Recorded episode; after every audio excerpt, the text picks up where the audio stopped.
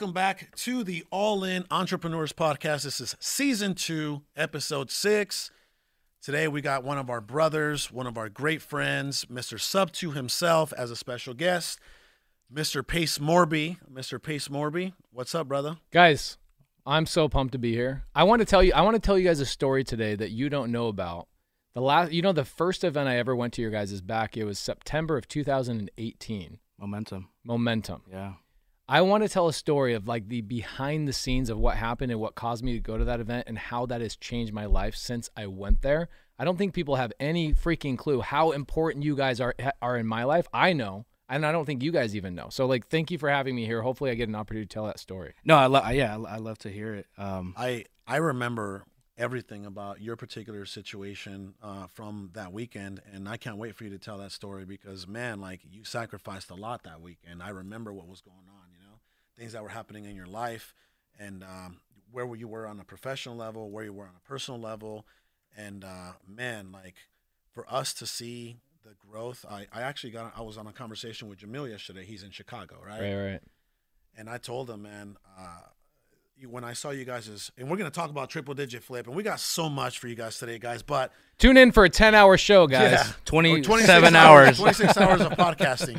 But uh, no, uh, I told Jamil yesterday. I said, "Hey, brother, I just want I just want to let you know that I genuinely love you guys. Like, I genuinely love you. I love Pace. And when I saw the you know the premiere of the show, uh, not only did I send you guys good energy, but I also started praying to God, and, and I I sent good energy up, upstairs thank too. You. you. know what I mean, bro? Thank you, um, thank you, thank so you. You guys are some of those people in our lives that we're like, man, we love to see you guys win, bro. Like we love to see. Well, let, let me tell you guys something, okay? Because I like I get chills thinking about this. I remember um, Alex DMing me in September of 2018 for Momentum. He was DMing me, and we weren't like friends. We were just kind of in the same space. I was doing. At the time, I was a home HomeVestor franchise. I remember. What you're a contractor too, right? I was a some, contractor too, so I was yeah. running a big construction yeah. company. We were doing remember, like yeah. two million dollars a month for Open Opendoor, OfferPad, and Zillow was just starting to hire us as well. And I had a guy here locally take me for a million bucks. And it was like I couldn't pay my payroll. I couldn't it was a horrible story. But everything basically leading up to that was like 4 years before that, I had this guy come into my world. He was referred to me by somebody. He's like, "Hey, this guy has a lot of houses." So I start fixing and flipping houses for him as a contractor. And it would it was like this thing where I would give him a hundred thousand dollars where I would pay for the renovation up front. By the way, if you're a contractor, do not pay for people's renovations up front. So I paid for his renovations up front, like a hundred grand, and then he'd pay me ninety-seven grand. Hey, I'm a little short. I'll get you caught up on the next house. Okay, well that accumulated over four years to like eight hundred thousand dollars. Wow. Okay. Jesus. And by the time I was like deep, I'd say two hundred thousand dollars deep. I reached out to Jamil, and I said, "Hey, man, I don't know you that great." This was before Jamil and I became like best buddies, right? I don't know you that well, but you'd done business with this guy in the past, and I need to talk to you. This Jamil had never made a post on Instagram. His Instagram logo was an owl. It was an owl, and I was I didn't even know it was. Would Jamil. love to hear the explanation of that. I know. I, I actually don't know the explanation. We should get him to tell it. So I reach out to him. I go, "Hey, I need some help." We sit down. We have lunch. Him and I start doing deals together because I also owned a HomeVestor franchise at the time. And his advice was run away from this guy as fast as possible. He's bad news. He's ba- he's bankrupted 3 times in his life and he's about to bankrupt you a fourth time. Oh my goodness. Okay? So I, I'm like you're right. You're right. And I knew in my heart he was right. But I went two more years and that $200,000 he I owed the guy owed me at that time got racked up to 800 grand 2 years later and Jamil's like I freaking told you you need to run run run run run. So what I was doing is I was making money from wholesaling in HomeVestors, and I'd make fifty, sixty thousand dollars that month, and I'd take that and I'd go put it in this guy's business, wow. hoping that I was going to get my money out. What made you like not listen to? Because I was it was it like your was it was it pride was it I have a your, disease, dude, and I think a lot of us have this disease. I just hadn't overcome it at that time. My disease was I I see the good in everybody, yep. and I and I assume that people are going to operate the same way I operate when I do business with them. Right. Right. It's like the when you and I are doing deals. I know you and Cody talk more about the deals that we do together, but like we just assume we're all on the same yeah. playing field. And when somebody says, "Well, I can't pay you back right now," I go, "No problem, man. I know you have good intentions. You're good for it. Yeah. You're good for it. benefit it. of the doubt. Yeah. By the time I knew I was screwed, I had a custom home I was like building with cash. I had, and I was like 80% of the way done with it. And I had a portfolio of like 50 homes. And when this guy, um, the same day that I, um, my, my wife is giving birth, um, or she's going to give birth in a week or so, the day I get the letter from the gentleman, he files bankruptcy on me. Okay. Oh God. The day I get that letter is the day that you DM me for momentum. Okay. And I'm going to tell you how hard it was for me to go to that event. Okay. So what happened is this guy, I knew he was going to screw me. I knew it by the time, um, I didn't know it when he owed me 800 grand. And he comes to me and he goes, I need 200,000 more dollars. And I promise you, I will get done with these houses. I'll get you paid on the back end. I need 200 more thousand dollars. So you know what I do? I go sell my house that I'm in the middle of building. It's like 80% of the way done. Wow. I go sell that house t- through KeyGlee because I needed the money right now. I'm like, I need the money right now because I got to pay my payroll. I got to help this guy out. I'm still, after four years of serving this guy, I'm still digging myself deeper. I then go and sell like 25 of my rentals, get my equity out, and I give this guy about $400,000 over the course of a couple of months. And then boom, I get a I get a bankruptcy letter from him saying he's bankrupting me and he's bankrupting 42 other people here in, in town. Okay? By the way, could you believe this is the best thing that ever happened to me? That's the thing that's crazy. Okay? So Yeah. people that are watching, like all these things that are going on in your life, you got to realize like there's amazing things that there's bad things that are happening to you, but they're leading you down a path. So what happens is I have no money. I have payroll that's due. I used my equity in my houses to pay my payroll for a couple of months because this guy like took advantage of me. I have no money. I've got my wife's about to give birth, and Alex reach, reaches out to me says, "Hey, um, momentum's coming up. This might be of interest to you." And we go back and forth. Dude, I pull out my last credit card. No way. I pull out my last credit card at the at my wits end, and I'm like, I believe and I trust these guys. Wow. Okay. And I go to that event. And by, at that time, we weren't like best homies or anything like that. I was like 15 rows deep. But let me let me say something because uh, because Steve Trang he reached he I think he called me or, or texted me. He said, "Hey, my good buddy Pace is, is coming to Momentum. Watch out for him. He's going to be a killer." That's what he told me. Really? That's what he told me. So you know when you meet somebody through a relationship, because I have the utmost respect for for Steve, Right. and it was right after I think I did his podcast. So, like, my point is like when because it was introduced by Steve, like I had automatically you're up here, Bro, you were DMing That's- me about the event. You guys were like advertising for the event, but you it wasn't an advertisement that got me. It was you reaching out to me directly. Yeah. Okay. And let me tell you, here's why was that event so good for me? I wanted to tell people how freaking amazing you guys are. Okay. So what happens is the year prior, I was running my HomeVestor franchise and I was doing eight to 10 deals a month, just me and my wife. But I wanted to break away from HomeVestors because they wouldn't let me do creative finance. They wouldn't let me do certain things. Your own advertisement, Bro, all kind my- of different. Yeah. They got mad at me when I would talk about, oh, hey, I just bought a deal on Instagram because they knew that like a wholesaler would send me another deal and say, oh, you're doing deals, I'll send you a deal. They didn't want me to do anything outside of their prison that you put you in. They mm-hmm. put you in.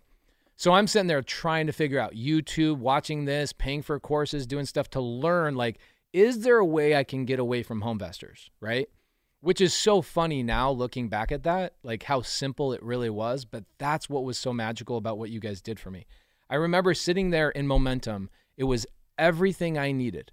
It was everything I needed to tell me what was possible outside of what I thought was everything in real estate, uh, the real estate world. And here's what it was specifically. Carlos is phenomenal, right? He has an energy that like very Yeah, few people unmatched, have. Unma- unmatched. yeah. He has an unmatched energy, right? Alex, what you do is you open up your your CRM and you go through and you start talking about things that you might have thought even were boring, but I'm sitting here looking at you go, okay, it, guys, it took 42. I remember the exact line. You guys, it took 42 follow ups with this guy to get the contract done. Yeah, I remember. And it was example. those little things that I'm watching and I'm going, you guys showed me what was possible. Okay. And for the cost of going mo- to momentum, I'm telling you that event not only changed my life, but it has made not just me, but it has made thousands of other people attached to what I teach now millions upon millions of dollars Goosebumps. because you reached out to me and because you guys delivered way more than anybody had delivered to me at that point in my life. And so I, this is like I did a testimonial for you a couple months ago I saw it. Yeah. and your team was like this is so good. I go, "Guys, it's this much of how I feel about these guys. This much." Man. Uh, So, It's like, what do we? You can't say anything above this. This is why I, I was thinking about. I was like, I have to share this. I have to wait for a moment where I get in front of these guys, where I trap them in seats where they can't go anywhere, Yeah, we so I can't. tell the, the audience will get mad. right. I, I had to tell that story. Now, I I hear a lot of people talk about like their why, right? Like we all have the same why. Yep. Okay. I look at it and I go, it's why, it's reason, and there's purpose. Your why is my why. You've got a you've got kids, you got a wife, right? You you've got your life going on, and I love watching like all the things that get you juiced up and excited as well. Like we all have the same why. It's all the same Absolutely. family, friends, that's our why. But the reason why you guys go above and beyond that is so you can show other people what's possible. Yeah. And you're phenomenal. In the game, I would say you guys are the current like currently the best of the freaking best at showing people what is possible and how to actually do it. Now, there's the one the one thing above that is your purpose. And I feel like you guys are still working on what your purpose is, right? It's like it's down there. You can see the I light think on it's it. ever evol- it, it evolves because Right. we- we'll set a purpose and then God's like, nah, bigger. Right. And it just No, increases bigger. and increases. And then we hear stories like this which amp us up and it's just like, where's the next Pace Morby at? Is it is he watching this? Is he is he somewhere out there? Like there, could- there's a there's a Pace Morby that you guys had at an event last year that's still working on the grind that hasn't blown up yet. Yeah, Like there's things that, yeah. you guys did last year you haven't seen yet. There's there's seeds that you guys planted that those trees hasn't haven't come out of the soil yet. That's Yeah. what I wanted to share with you guys is like what you guys are doing, this podcast, your events, everything you're doing, it is it equates to billions of dollars at the end of the day that Yeah. you guys have brought into other people's bank accounts that you don't even know about. you I know, believe that. I feel like for us, since the beginning, um, like God has been the tip of our spear, you Mhm. know. And I told Sal actually uh, this this past weekend, and you remember I sent you guys a picture of us like having so much fun, right? Yeah, yeah, yeah. I literally sent him a picture because for my um, birthday back in 2019, he put like a, a, a collage of like pictures of us like celebrating victories, right? And I have it uh, literally in my closet. I sent him a picture and I told him, I said, hey, you know, I, I miss these days. 2018, 2019, we were having so much fun. We were having so much fun. Um, and then, because you and I both know that the game of education, right, it starts out with nothing but purpose. And then it turns into a business. Mm-hmm. And then it turns into an obligation, right? Fulfillment and all that. And for me, it, it's like I want to go back to our grassroots, which is being purpose driven, not money driven. You know, like I want to be driven by passion, like 2018 and 2019. I'm not to take away from 2020 and 2021 and the events and mentorships and all that. But the fact of the matter is, you know, you're you know you're in the education space, which we're going to get into Subto, um, and among a, a, a lot of other things. But how, how amazing did it feel like your your first year of you know launching your community? How amazing! And I and I know that you still have a huge community, and I know that it's still ever growing. And I've seen the way that your community represents for you, which is it's a beautiful I, lo- thing. I, I love your right? community. Yeah. It's it's insane. It's- it's- it's you guys are like a cult, right? Like Yeah. you know, it's like Ethical a cult, tribe, yeah. right? Um, but I want to ask you, you know, I, take us down how that started and what it's turned out to be, and and where you guys are now, and how you feel. I, I imagine like my education space and like my world started out really similar to your guys's, right? Like you start doing a lot of deals, people start inquiring. Asking, yeah. And then you turn then it turns out you're like, man, I just spent my whole Saturday answering like 15 people's DMs and like getting on the phone with people and that took away from my entire business. How, many ride-alongs did you do in that Holy first crap. I remember that was that was a big thing. Yeah, It for- was a huge thing. And so like here's what's funny about that. So um where I got like my following from was I was a contractor, so I would show before and after photos. yeah. all the time on my Instagram. That's actually how I landed Opendoor as a client. Is my social media was like popping off, just with construction stuff. Wow. So I knew social media was just I loved doing it. It was fun. So one day I was looking at somebody else's ad for like their coaching product. This is years and years ago. And I was like, you know what? Like I want to be one of these people that just helps people. Right? So one day in my Prius I go on my on Instagram stories. I remember is when Instagram stories just came out Wow, yeah. and I go, "Hey guys, anybody wants to do a ride along with me? I'm going to go to this appointment, this appointment. I've got a meeting with a private lender. Meet me at Circle K tomorrow at 6 a.m. and I'm going to put three people in my Prius and we're going to go hang out." So I show up to that Circle K the next day. Nobody's there. Wow. Okay, nobody's there, because you know I at See, the time you, you do that now. How many people show up? Oh, this here's the Yeah, here's the yeah. interesting part of the story. So I, throughout the day, I still went on my journey and I still did my stories, and I was sitting here going like this, like, "Hey guys, me and my, me and my ride along partners," but like I wasn't Nobody's showing there. nobody's there, Oh man. right? And I was just like inspiring people. So all of a sudden, people go, "Whoa, man! Like that's cool. People got val- I want to go too." So the following Saturday, I did it again, and I had like seven people show up, and I could only take three.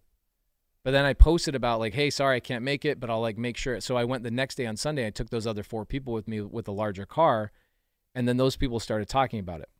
Three weeks later, I show up to Circle K after making that post, and it was 150 people lined up to go to go with Oh me. Oh my god. And I and I did my best. Did and you, I, did you rent a bus or no, what I you- did is I go, you know what, guys, let's just go to my office with this is, you know, Cody and I went down to our office and I just whiteboarded stuff out with them and I started getting people just coming to the the office and it was just overwhelming. And Cody goes, Hey, you know, like we need you in the acquisition department too, right? and so like that's uh, essentially what I think happens in your guys' business and your guys' business is like when in the days when you and Jared Vidalis were like hanging out back in the day, like in your living room, in your garage, doing all that kind of stuff, people notice. And then they start inquiring, and you go, dude, I have to streamline this or else I won't be able to do anything else. And so you create a course in order to streamline, help people, and you have to monetize because you owe it to your family, you owe it to your employees, you Yeah. owe it to them to to charge for it, right? And that's basically what happened with me. Um, Brent Daniels calls me and he goes, dude, you're an idiot. I go, why? He goes, you're driving people around in your car. He's like, these people aren't going to be successful. And I was like, why? He goes, because they need accountability. They need a community. They can't, you can't just do a ride along and change people's lives forever. Like there's no long term benefits. But but I'll say this, like that sets you apart from everybody. Right. Like and I- that that that personal uh, connection with people. It- like it is. Like it, and it, I I get that part. Like uh, Brent has all valid points, right. but I feel like when you do that, like you you relate to the masses and Mhm. you're you're Well, accessible. that was all passion. yeah, Mhm. and you're you're accessible And because purpose. sometimes people grow really fast and they don't, and then people don't have access to them. Right. I'm not saying do that now, but I'm saying all that I believe was worth it. Oh, bro, and it still is. So, like a couple of weeks ago, right? I'm on a TV show, which who like who cares? It's a TV show, but I'm on Pretty t- dope though. Pretty no, dope. oh, we, we, Yeah, we- no, yeah, whoa, whoa, Don't whoa. undermine that because we're going to talk about but like too. a couple of weeks ago, about 30 days ago, I wake up and I go, now that we're done filming, I have time to go back to like who Pace really is. So I post on my Instagram. I go, first two people that post, I'm going to fly you out and I'm going to take you on a road trip to all my current projects. And I had this kid from Atlanta I'd never spoken to before, and had this married couple come out from Texas, and I spent the whole day with them, and I documented it, and I recorded everything we talked about, all their questions that they asked me, and I I made a free ebook, or I'm making a free ebook out of it that I'm just giving away, and it's called my my day with uh, or yeah my day with a millionaire, and essentially just three people in my truck driving around asking me questions, non non-filtered marriage questions, this question, how I manage my money, how much money do I have in my personal bank account, And- like all those questions. and then this is an ebook. I'm going to turn it into an ebook with like videos. Where can people find it? If I, it, it'll take months to put it Okay, so just yeah, people- yeah. So and I'll just give it. I'll just Yeah. give it away. But I do that because, dude, it's the same thing that goes back to how you guys impacted me, right? Like there is that nitty gritty that you need. There's that connectivity that you need. You can't get through video. yeah. You know what I'm saying? Like there's no way I could have gotten that without going to your guys' event. The energy in that room and the energy when I go to your guys' events, it's it's palpable. I can feel like the last event you guys did, Freedom. walking Everybody into that cried, room. by the way. I, I cried. You cried. I think you cried. Bro. Like every every speaker cried. it was powerful. It was Yeah. powerful. It was the It was ve- biggest. It was the biggest event, and it was the most energetic event And that's again, people don't remember what you said; they remember how you made them feel. Mm. And so when people left that event, they remember how you guys put energy into them, and they'll remember that. It's like a tuning fork. It's ex- they can feel that vibration. It's insanely It's powerful. collective consciousness of, of the energy there. And Bro, I, I I believe love- that, yeah. that I believe that that leaves a spark inside them for the rest of their lives. Right. And then they actually they get through some of those limited beliefs and some of those personal limitations because of that one little spark that they took from that weekend. You know what I mean? And here's a reality too. Like there's so many people watching this and out there. They're so much more talented than us. They just need that spark. Right. So when they go to an event where I mean we're intentionally, you know, giving everything, um, it does give them that spark. And for me, like events, I am a product of events, coaches, and mentors, and they they've all given me that spark, and now I am where I am, and continue, you know, continuing the, the journey. But for a lot of people, like they just they just require that spark, and that's why I believe like it, it's so important to be in proximity of winners, and that's Bro. what the event was. It I mean, it don't was a you guys don't you guys winners? currently feel like you still need that spark like at a different level? Like I do. Yes. Right? Like even being here with you guys is like another spark. Like w- this conversation, even just hanging out with each other, Yeah. is going to manifest something big in my Oh, life in yeah, six I months. feel it. You like this is the stuff. So like the ride-alongs and the things that I did, it was my understanding that the most important things that happened to me were always face to face, and like the energy of other people. And so, I that's why I love your guys' events. It's like when you say, "Hey, will you come speak?" I'm like, "Yeah, I want to be in the room with these guys. Like I want to be, I want to be around that energy." Yeah. Yeah. For sure. Crazy stuff. So Absolutely. then what happens is I learn something. Brent Daniels calls me. He says, "Okay, you're crazy. Like your whole like you're stealing." This is what he says to me. is really impactful. He says, "You're stealing from your wife and your children." Mm. I go, "What do you mean?" He goes, "All this energy you're giving into people is going to make their wife and their children a bunch of money, right?" Um. Or no, go ahead. Go Oh, ahead. okay. so th- it's going to make them a bunch of money, but you're taking your time to go invest all that time with with them. You you're crazy. So I go and sit down with Brent Daniels and Tom Krol at Wholesaling Inc. and they're like, "We want to sign you and bring you on at their agency to like start doing a coaching program, right?" And am I? I'm not doing anything wrong, am I? No, no, no, you're not. Okay, yeah, cool. He's just taking video. Okay, cool. I, I thought he was like trying to get my attention. So what happens is I'm it, just I was like Brent, I don't feel like I'm a coach.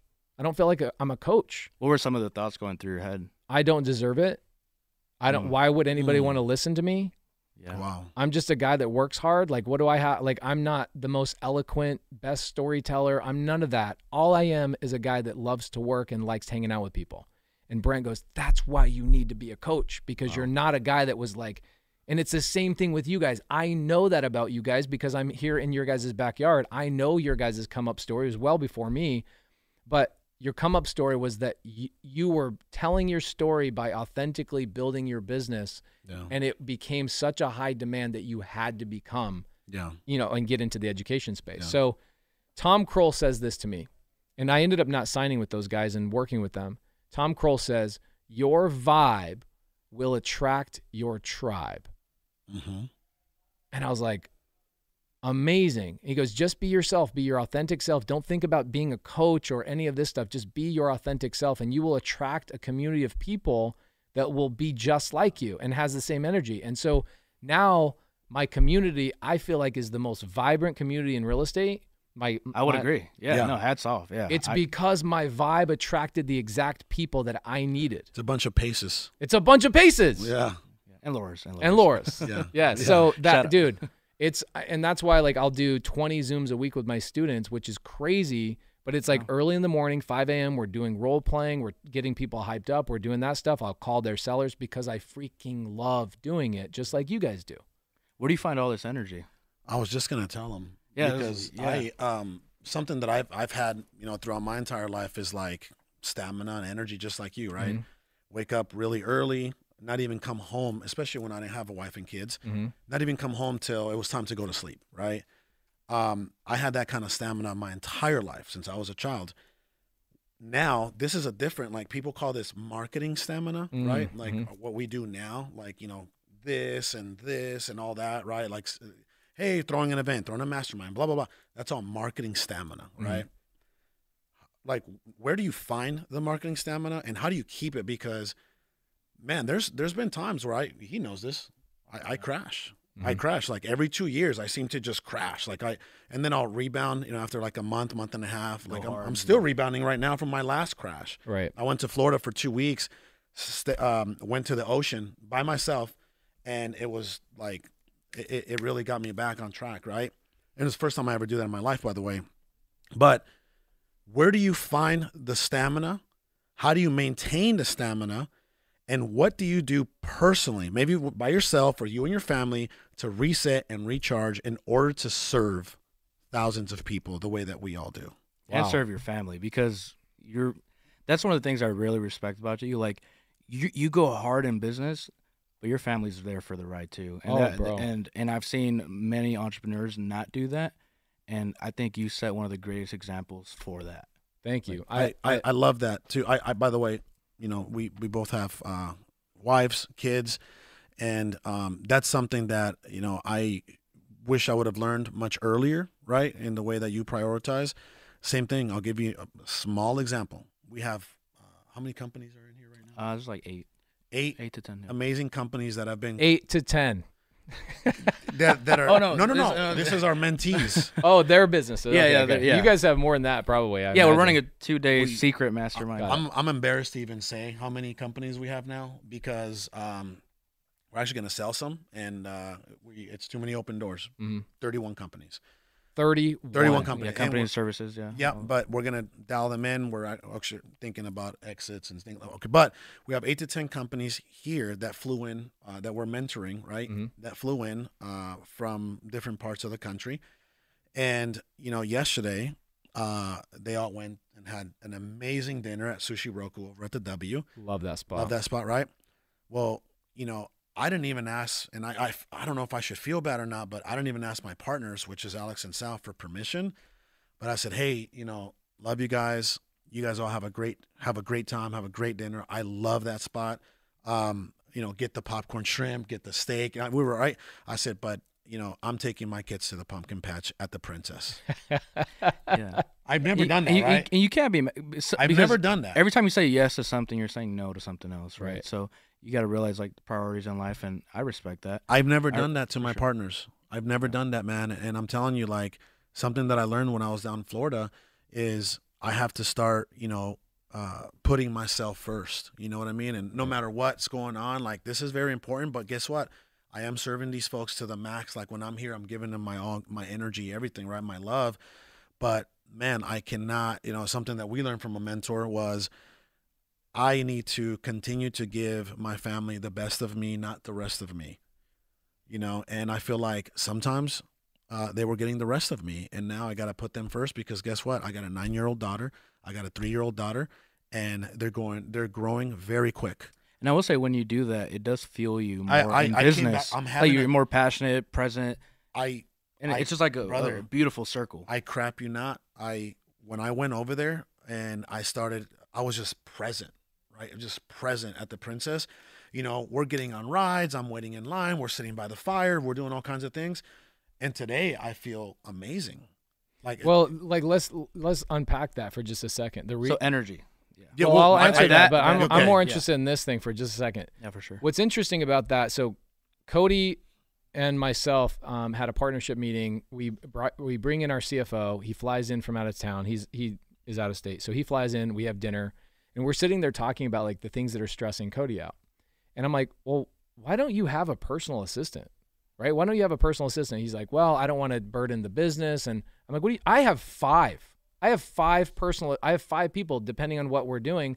I have a Kelly Hanno. I ha- I have Anna Martinez. I have. Reagan Phillips. I have these people that are constantly helping take things off my plate. And I'm like, Cody. He goes, well, I don't want to like burden the partnership. I'm like, are you joking me? Like you are you are my brother just as much as like my brother is my brother. You, we need to take care of you. So we hire a personal assistant for Cody, change his life. He's like, wow, now I kind of feel bad that I'm not working so hard. I'm like, Cody, I need you to be like energized and everything when you're here. So that's one thing uh, about like prioritizing your family. But the other thing is the people that show up, because I know some of these people in here, they're amazing human beings they are the people in here want to be like you guys, right? Not just in business, because obviously they want to emulate your business, they want to duplicate what you're doing, they want to follow the path you're in. They want the problem that you currently have, which is I have too many successful businesses. Yeah. They want that problem. Absolutely. The other thing that they want is they want the family life and Yep. the personal life you have. And so if you're not living that authentically, Mm. then you're not showing these people who who like they really could be. You Yeah. know what I'm saying? Yeah, absolutely. And so for you going and going to the pumpkin patch, bro, that's what those people needed to see. Wow. What that, and you know, I, I was the, I didn't feel bad, but I, at the same time, maybe it was a good example. And I didn't do that on purpose. Mhm. You know what I mean? I didn't do that on purpose. Like, oh, you know, I'm going to show them this is the way. No, not at all. I was just following my soul, you know, Right. and, and now, uh, and I want to get back to what I asked you about stamina, but now that's, that's the thing is like, I'm going to follow my soul. Like I, I need my soul to make decisions and not money and not obligations and business and everybody else. You know what I mean? Um, so uh, you know, back back to you. It's like, where do you get this? Where do you get the stamina from? The marketing stamina, the business stamina, the, the the stamina to serve others.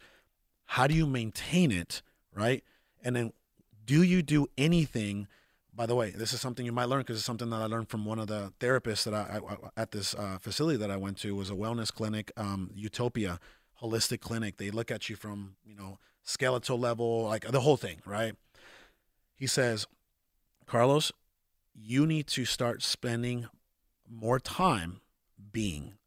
You need to practice the art of being and not doing. Literally. So what does that mean? What does that mean? that means what I what I was when I was in Florida, Yeah. I was being. I was at the beach. I I had not I had no obligations. I'm not answering emails, phone calls, text messages, it, nothing. Not on Zoom calls, nothing, right? I'm not even talking to them really, right? No, yeah. I'm just being. And that reset me and recharged me so much. I was literally, you know, feet in the sand every day. Sometimes a glass of wine and a cigar. Sometimes uh, uh, watching a little bit of football with the door open and hearing the ocean waves, right? I'm just being, you know. Brother, I worked in corporate America for 12 to 14 years. I never took one week of vacation. I used to cash my vacations in to get ahead on bills, right? Mm-hmm. And then I launched my own business in 2014 with, you know, with Sal. I never took a vacation, one week, two week, three weeks, four weeks, six weeks, whatever, to go and be, not do, to go and be with my family or myself, right? So that's what I meant by that. So back to you. Where do you get it? How do you maintain it? And what do you do to be? Oh my gosh, what a gr- what a great question. So that's good stuff. That's a that's a really good thing. Like telling that to an entrepreneur is like you need to stop doing and you need to start being Being. somebody who has like red blooded, testosterone driven. I'm building 31 successful businesses. Hey, stop doing, start being. That's a really tough thing for you to do. Like, it's it's a good thing that you did it. Um, so I'm at an event like a couple years ago, and same question comes up to me, and it- was somebody comes up to me very high level in our space. We all know who he is. I don't want to bring out, out his name because it became a it became this thing that says stuck in my mind. He comes up to me and goes, "Everything you do is non-scalable." And I'm like, "Non-scalable? Non-scalable? What do you mean non-scalable?" Right? Because we all know in business like we got to have efficiencies, we got to have systems, we got to have, you know, people answering the phone at the right time and the this and the that and the follow-up sequences. Yep. Like that's efficiency, that's scalable, etc. But he's like, I watch you. You're bro, you're silly. You're gonna burn out mm. because everything you're doing is non-scalable. And I was like, well, what do you mean? He's like, these ride-alongs and this thing, and you're helping all these people. And I was like, all right. So I really thought about that, and I was like, you know what? The reason I'm where I'm at right now is that I don't do any of the scalable things. I give everybody else the scalable things, and I do the non-scalable things, the real things of like being in front of people, doing the things that really, really drive me and I get to do it with my wife. She's my realtor, so like I get to hang out with my wife all the time. She's my support system, so she is constantly encouraging me to go and do stuff like, "Hey, you know what? You look like you're like losing a little bit of energy. Why don't you do like a random Prius drive around or why don't you do a such and such?" Like I just found the things that gave me energy, mm. Whether they're scalable or they're non-scalable. I do the I authentically do what gives me passion. And if I wake up in the morning and I look at my calendar, it's something that I'm not excited about, I delete it off my calendar. I set, tell somebody else to do it. I'm not going to do it. I'm absolutely not. so you do it. say no to a lot of things. a hell of a lot of Yeah. things. I only do the things that Pace wants to do. Mm-hmm. And I wish I learned that early in my 20s. Is there a certain like question? Is there certain questions you ask yourself like to get clarity on that? Yeah, it a lot of it goes back to like the Brent Daniels thing of like, am I stealing from other somebody else, or am I is this improving everybody else in my immediate circle, or is this stealing from them? Mm. And if it's something that it's like a selfish thing or whatever else, like I can't even come up with an idea on it. But the answer is no, like because I know that going down and doing the selfish stuff of like me, me, me, me, me, Yeah. ultimately b- will burn me out, right? So like think about the 26 hour lives that I'll do, like those crazy things. Insane. Yeah. Do you know why I do them? I do them because I get so just like you guys get these DMs. How do I get started in real estate? How do I get started in real estate? So I'm like, how do I crack that code where that has been officially answered and there's no For more everyone. Yeah. everybody just needs to know here's how to get into real estate. So like I'll keep coming up with these ideas to crack that code. And so for me it's like a video game I'm trying to beat. And so that's where my energy comes from. I'm, I'm trying to solve a problem that I think a lot of people will get benefit from. And it's been a fun process of doing it. So it's just, for me, it doesn't feel like work. It doesn't feel like I'm grinding. And whenever it does, I do find myself burning out. And I tell myself, who else can do this? And I usually the answer to that is Cody. I'll give it to Cody. Mm. Because what's funny is Cody gets energy on doing the things I hate doing. Yeah. It's a it's a great match. Yeah. No, Bro, yeah. it's the greatest. And like I see the dynamic in your guys' businesses as well. Like who takes things off your guys' plate? Sal.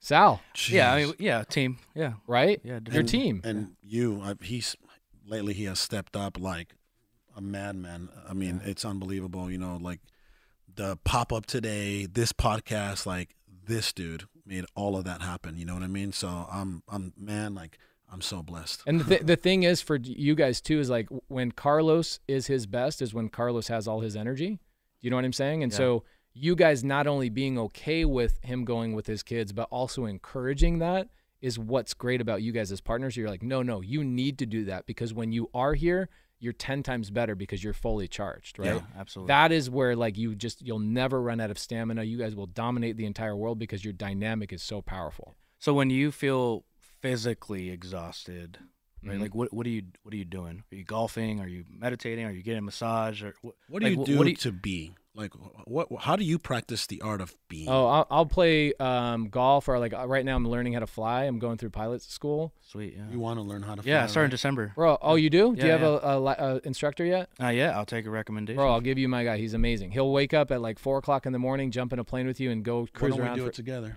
yeah. I'm, Bro, 'cause you'd I- have so, a blast. So next year I want to buy a house in Sedona. So I, I think about this all the time So- with you. I'm like, homeboy needs a plane. yeah, no. So that that's that's like the dream. Like house in Sedona, plane, come to the office three times a week. Yes. Epic. Yes. 100%. That so, is the art of So I can just be. dude, you need it. And the problem with that is it takes a year. So, like, I think my reset is like on Sunday when I go take my pilot lesson, it's like there's my personal selfish time, right? Right. But I also look at that and I go, okay, well, what's great about it is some of the things I love doing is last year, my wife and I bought an Airstream and we traveled around the Western United States. Yeah, for like five months. Yeah. I was like, I want to go visit my students. I want to go visit my community. And why don't I marry my kids and my wife together with this idea? And we'll go to all the the you know the parks. We'll go to all the things. We'll live on the ocean. And then it also forced Cody to go. Pace isn't here, and I got to do these things right. So it amplified my business to go out and do those types of things. Which I guarantee you, when Carlos took two weeks to go reset, that actually amplified the Yeah. business in a way because it's like, no, Carlos isn't here. Alex has got to step up and do some stuff. Yeah. Well, and it's purposeful decisions, right? Right. Like it was like, hey, uh, hey guys, I'm just gonna go and hang out at the beach and Hell do- no. like, No. but it's No. purposeful, right? So, yeah so yeah, I think understanding that, like it, it, it adds. Like I was gone for six weeks, Yeah. right? and you know Sal's more in the office, and he was gone for a, a month or two, and so, but every week that I was gone, it was something purposeful. It was Right. either the mastermind out in Tampa, or I was out at a real estate development mastermind, or I was at Hawaii healing retreat. Like that is purposeful move. So yeah, just understanding that, especially as partners, like, hey, I'm doing this, but it's for the betterment of everybody. Right. for sure and and people sometimes don't understand it you know like um well thank god that we're all on the same page and we understand that right uh but there's plenty of partnerships out there where they don't understand it what do you mean you're going to a two week you're he went to see uh pratt george pratt yeah, right Dr. George Pratt. what do you mean you're going to hawaii for was that a week or two? Ten days. Yeah, it was. What do you mean you're gonna go to Hawaii to, and hang out with Dr. George Pratt? You know, like we got work to do, dude. Right? Most partnerships would probably behave that way, but for us, it's like, you know, he always comes back, brings something to the table. He's recharged, and the ma- There, think about the level of trust that's there, right? Because Oh, like you, you know, when Alex goes somewhere, you know he's bringing back a golden nugget that's going to implement, be implemented in the business, absolutely. or he's gonna like. I walked in here and I haven't seen you in a couple months, and I immediately the first thing I said to you was what? I was like, "You've never looked better ever." That's it's amazing. Bro, if I Thank no, if that, I bro. Notice you. it from a physical uh, e- experience, I can ter- tell you the energy that he's vibrating is way higher than it was six months ago. Absolutely. Do you know what I'm saying? So like you doing all of those things, and then your partner's trusting that you're going off and doing it. It's you are an unstoppable force. Cody just texted me, "We're all- bro, we're gonna be pilots together." Oh, is he? Oh, is he? So wa- Is, he, is he watching? yeah. Yeah, Cody. Yeah, Co- and that's the- go, going back to Cody, um, you know, let's talk about like some challenges in like a dynamic like that. So, um, Cody plans this trip to Colombia. I think it's Colombia, somewhere. Medellin is that in Colombia? Medellin, yeah. Okay, so he goes for 45 days, and I'm like, hell yeah, I can't wait. When are you He, le- going? he When already left. Oh, he did that, that this summer. Yeah, he did it. So he goes and d- does it, and then what happens is I come up with this thing where I go, I want to do this challenge called the Zero to Hero Challenge, where we go start in a random market with no dollars and we document ourselves three hours a day and we show people exactly how to do this thing. And on day eight, day nine, day 10, like we're getting contracts on the live. Like we're actually calling, getting contracts. We start an LLC, we start a website, we start all that stuff on the live. We don't do anything in that business unless it's on the live, right? Super cool. So we do that, and then I go, Cody's in uh, Colombia. I go, hey man, I'm gonna need you to do this, this, and this. I need you on the three hour live for like the next 15 days. And he's like, yo, dude, like I planned this for six months, and you decide to come up with some promotion in the middle of the freaking vacation. And he called me. He called me and he expressed like, hey, I really appreciate this promotion. It's been a lot of fun, but I want to let you know like you impacted my getaway time. And we had a like brother to brother conversation where I go, lesson learned. You're 100% right. And we continue to get better. Yep. That is what's magical about your guys' partnership too, is that I guarantee you it's not all butterflies and rainbows. No, not at all. Oh God, no, yeah. But you guys don't get offended about stuff. You go, look, we're we're a wolf pack moving forward together. Like we rely on each other and we need to be honest with each other without any sort of fear of like how somebody's gonna feel about it. Yeah. You know, it's an interesting thing. So it's powerful. And that's the thing too, is like where does your energy come from for you guys? I guarantee it comes from your partnership as, as much as it comes from your family and it comes from your getaways. Like your guys' partnership gives a different level of energy. Yeah, it's in interdependence and not codependency. Right. So it's ability to depend on each other and, and give and receive. Well, you know what's crazy about this for like people that are watching right now that are like, I haven't gotten my first deal, and these homies are sitting here talking about pilot's license and like energy and all that kind of stuff, right? Like, what going back to the first thing that I, the first story I talked about, where being able to see what's possible is as important as anything else. Okay, what is possible is partnerships that are building 31 companies together. That's possible. You taking two weeks off, you going doing 10 weeks 10 or days. 10 days in Hawaii. Everybody being able to go and do those things is what's possible in this business. And if you follow and you you like keep the same like energy, you're going to attract good partners, which is what you guys did you guys just find each other like on a Craigslist ad or like how'd you guys find each other? Uh, no, it was uh, it was a, a face. I mean, they were buying fix and flips. I was wholesaling, so it was just on a This the, was the 2016? wholesaling full t- uh, wholesaling houses 2016? full time group. Yeah. Right. So think about that. P- For people that are watching and maybe haven't gotten their first deal yet, they're like, I wish I had a partner. My life would be amazing if I had an Alex Signs or I had a Carlos Reyes. Like, I, my life would be amazing. These guys, whatever. You guys found each other because you were out there doing the work and attracting yeah, the there energy. was there was an alignment of vision and Right. purpose and values and and uh, but yeah, you're right. It all it all started with that one deal. Right. So for somebody like watching this and that's struggling to get started or in the business or you know find trying looking for their first deal, like once you get that first deal and you stay in that lane, beautiful things happen. Right. Like that one deal, like parlayed and compounded into like 31 companies. And Right. an But it all started with an amazing decision. life of the now you're talking now what's funny is like when i look at your content when like your mobile home you grew up in and you'll go park your car in, in front of that oh yeah, I dude that hits me like so hard in the chest and now you're having conversations like yeah i want to get a plane and i want to live in sedona half the week and i want to come down here half the week like a kid from a freaking mobile home is saying that right now. Yeah, a, a four thousand dollar mobile home that my parents bought off Craigslist And then yeah. then this guy coming From- across the country from the slums of Mexico. from the slums of Mexico. Did you have like a did you have a coyote bring you across? Yes. Well, the second time, the first time my mother brought me across. The second time, my mom paid a coyote twenty five dollars and brought me through a hole in the fence in Nogales. It almost sounds like like the opening scene of a movie. Yeah. and I like it's they almost not movie. real but that's the thing like what is possible is, is is important to understand that this is absolutely possible and in just a short matter of a couple of years it happened you really guys fast, yeah. you guys were then in a position to impact my life with something i was genuinely struggling with. Like i was trying to break away from what i was doing. Even though i was making money and i was living a good life i was like is it possible for me to go on and do this other thing? And everything you guys did led up to that moment in my life it's freaking crazy how this works And I, I feel like you're just getting started. And and you know what's crazy? It's like I feel like we're just getting started. You know what I mean? yes You know, like we we've been we've been in business for seven years. You've been in business far longer, right? As a estate. contractor, yeah, yeah, yeah, real yeah. estate, right? Real estate. Um, but even on the education space, and and forget the education space, you know, with the things that we really want to do, right? Like we're building softwares, you're doing uh, all kinds of stuff, which we're going to talk about triple digit flip next. I feel like there's so much upside still, right? Like we haven't done anything. so you guys had grant cardone on this show right Yeah. Yes, sir. And I was watching a video of him and Lewis Howes having a conversation this morning, and Grant Cardone, who's a billionaire, says, I feel like I haven't even touched my potential. That's insane. I believe him too. Yeah. And he what does he say too, that- which is really important? He says, the people who think that they shouldn't be rich are just selfish. Right? You should be rich so that you can actually change people's lives because mm-hmm. poor people can't change people's lives. They mm-hmm. can't change or solve a major problem.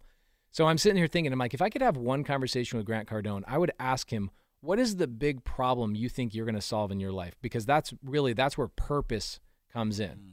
Right? That's where purpose comes in. And I feel like I'm at a stage where I can't even see what my purpose is quite yet because I'm not far enough in that journey. Like I'm still in my reason. But do you feel like the feeling internally is leading you there? Yes. I feel like hundred. That's hundred percent. Yes, a hundred percent. Like in our spirit, like we're it's it's we we don't know where we're going, but we know it's like somewhere over here. Right. You know how to operate your day to day. You know how to operate maybe a year or two in the future with your current existing businesses and the money you're making and how to build up your employees into leaders and change their lives. You guys understand all of that. Yeah. But like as an individual, why was Carlos Reyes put on this earth? Was it just to build 31 businesses? No. No. Not at all.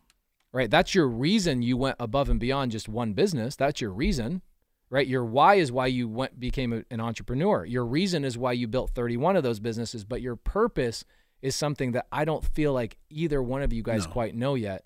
Yeah. But you're ahead of me. I think you're ahead of me on this, and I think that you've got some light like at your in in the tunnel that's showing you like you're on the right path. There's something magical that is going to happen for both of you guys, All of us. all of us. Yeah. I feel like we're all we're God all willing. going. I'm I'm Oh. lucky because I'm just following the path. I, you guys are like got the machete chopping down through the jungle, and I'm just walking right behind you. Hey, but back at you too. I'm like, man, like, th- like, so many things we admire about you and the community and your team and Jamil, and it's like, man, it's it, one thing for sure is like we have to we have to make it more fun because you mm-hmm. I, I, like perspe- perception on my end. Speak mm-hmm. for myself, like you guys have a lot of fun, Bro. and, and we we have a lot of fun, but we want to bring more people to that fun, Right. right? And I think Right, that's right. what you guys do really well. But I, I feel like, you know, again, right? I I love that you just said that you guys are having a lot of fun, right? And I, you know, personally, me and, and my guys, you know, they know that. I don't want to be uh, a full time, you know, guru. I don't, you know, it's all about the money and it's all about like what we're bringing in and what the education company's doing. I, I don't give a, sh- I'm gonna cuss. I don't give a shit about that. You know mm. what I mean? I want to have, man. I want to, I want to serve with purpose. I want to serve with passion, and I want to have a lot of fun winning. Right. Right? The money's like, you know, that that shit gets old very quick. You know, Right. like I want to have a good time winning with my brothers, and I want to have a good time winning with thousands of other people and changing people's lives. That's what I want. You know, that's what that, that's part of my purpose. You know, and I feel like you and Jamil are doing just that. I mean, think about it. How many gurus out there? Because whether we want to admit this or not, and Sean Terry called this back in 2018. He told Brandon Simmons that we would eventually be gurus. Like he literally said that. Literally, he said because I used to criticize gurus, right? Because But see, Isn't that funny? yeah, you were there when I used to. You were Yeah, there yeah. at one of the events, and it, it was. I wasn't criticizing gurus to be hateful. I was criticizing specific gurus, and um, you know, and, and in general, and in general, not one specific person, in general, because I I feel like it be it was all about. It was like okay, they're no longer doing. They're just teaching, Mhm. right? That was that was like a big problem for me because um, I think that goes against my principles, right? I feel like, hey, you can't tell somebody else to take a risk every single month if you're not taking risk. Your only risk is that transaction, which is them giving you money. That's no risk at all, you know. So that was part of that reason. Lead from the front. Yeah. Yeah, lead from the front. Hey, I'm spending money. I'm spending money on marketing. You know, this is why you should too. You know what I mean? I'm risking uh, X amount of dollars and, and and overhead. This is why you should too, right? Right. So I'm in the trenches with you, and this is why you should listen to me, right? Right. Kind of again, you're the epitome of that. You and Jamil are the epitome of that. But how do you feel about what I just said? What edu- you know, education? Are you doing it still with purpose and passion? And do you ever do you want to prevent from it becoming about the money and business and all that? So that's the crazy thing about me is like I have thousands of students, right? Thousands nationwide. I know their names. I know their spouses' names when they come on a Zoom. Like the thing with like my mentorship is a it's a lifelong mentorship. So like most mentorships come in and you have a six month time frame and then you're Or a year, out and you got to be whatever. Mine's lifelong. So I've got students that joined a year and a half ago that came onto my Zoom last night and they were like, "Hey Pace, I've got a problem. It's a very specific uh, creative finance issue, very high level, and it's a question that I had never asked on, or had been asked on that Zoom. That I had 300 students watching that Zoom because of that student that like went so deep into their business. They came back, asked a question that gave so much value to these other students. Um, I look at, at this community that I'm building and I realize like that's also one of the best places for me to buy deals. I'm doing deals with my students. Like all of my out of state Airbnbs are all Subto, all seller finance that came from my students coming to me and going, I have a problem with a seller. I need help. I go, let me get on the phone. I close the deal. I pay them an assignment fee. I let them watch the entire process. So I've married doing the business and building my community together. Whereas most people go, well, I'm either an educator or I'm a real estate investor. I can't do both. And I see a lot we that that's when you become a guru, For sure. right? Yeah. And I have a really big problem with that as well. Yeah. Because going back to the very beginning of this conversation, I told you the story when Alex Sign says, "Look at this Podio lead." Okay, here's when we first called them. Here's this, here's that. It took 42 touches to this guy and 13 of those were text messages and 10 of those were calls and blah blah blah blah blah. Then we finally got the contract. That is the real nitty gritty that people need in this business. And you need to be in this business. So for me, I've figured out how to authentically show people how to do creative finance and buy deals with them and continue to encourage those people to become leaders and then help all the other people in my community. It is so absolutely fun. So I have a my purpose is like I want to know every single per- person in my community. You'll see ev- I'll be hugging them. People have been in my program for a year and a half that are like I've been kicked out of four other mentorships I've joined this year, but you're still available to me. That's funny. You know what I'm saying? So it, it- anyway, it's it's It's I- amazing. and I'm having fun doing it. And I, I feel like I'm I don't think that it's my purpose on life to build that community, but it might be my current purpose. Mhm. You know what I'm saying? Like you said, it's it, it will evolve with time and you'll see those things as you continue to As- live that. As you grow, your purpose will continue to grow. Right. I, I always think of this too. It's like because you know I think we all ask ourselves like, hey, what's my purpose on this earth? What's my purpose as a family man, as a businessman, as a husband? And I always just go back to one thing, and it's my purpose is to live on purpose. And if Mm. I'm doing that daily yeah. with the people I love and the things that I love doing and the presence and being, then I think that to me is winning. That's to you know to have you know to to find your purpose is just to live on purpose. Right. So for me now it's it's just that like what what can I do every single day to create more joy, happiness, and love, Right. yeah, and make money along the way and, and impact thousands of people. It, it's really fun to like watch people like having this conversation. It's not about like how much money are we making because how much money we're making stopped years ago. Yeah, It's like that's not the conversation. It's like what are we doing? And that's like you start people start vibrating towards each other that are like resonating on the same level. Yep. And that's what's so fun to be around you guys is that it's like you guys are living life on purpose and I'm trying to live life on purpose and very few people are. And so it's fun to be around each other. That's why like these events are so important. It's like to pay to be in to come into a door full of other people living on purpose is one of the most valuable things that you can ever do. Man, Hundred percent. um, we haven't even got into any like real estate questions, right? But Yeah, welcome to every podcast I do. right? No, So, I love it. I love This it. is hour one of uh, 27 hours. Yeah, exactly, guys. We're just getting warmed up. yeah. That was the intro, guys. Let, let's talk about triple digit flip. Yeah, no, absolutely. By the way, when you did your, uh, was it 26 hours? Yeah. Mhm. Um, I was just getting home. Oh, so, really? So I hopped on briefly. I saw you. Yeah, Yeah, I was like, On like what fir- hour? It was like 3 a.m. Yeah. Hour fifteen. Oh, you were just getting I was getting home, and you're just starting. when I started, yeah. And I went. I, that was at 3 a.m. What were you doing? Hanging I went out? out for uh, a Halloween party. Yeah, Oh, dope. Yeah, you. It's- I started at 3 a.m. and I went till the next day at 5 a.m. Yeah. Yeah. Jesus. Yeah. Well, it was a Sunday. Yeah. Anyways, that was great. Yeah. That's That was, insane. it was fun. That was funny. It was a In, lot. in fun. which, by the way, um, I think Jamil. Yeah, uh, I don't know if you knew Jamil. He's crazy. Uh, Well, you know that. Uh-huh. He hits me up. Um, I'm at Brendan Simmons' event, and uh, he hits me up. He's like, "Hey, man, uh, you got the plug on a private jet?" I was like, "Uh, I, I think so. Why, why? What's going on? I don't know. Did he tell you the story?" Um, I was sitting next to him. Oh, okay. Yeah, we were we were on set with the TV show.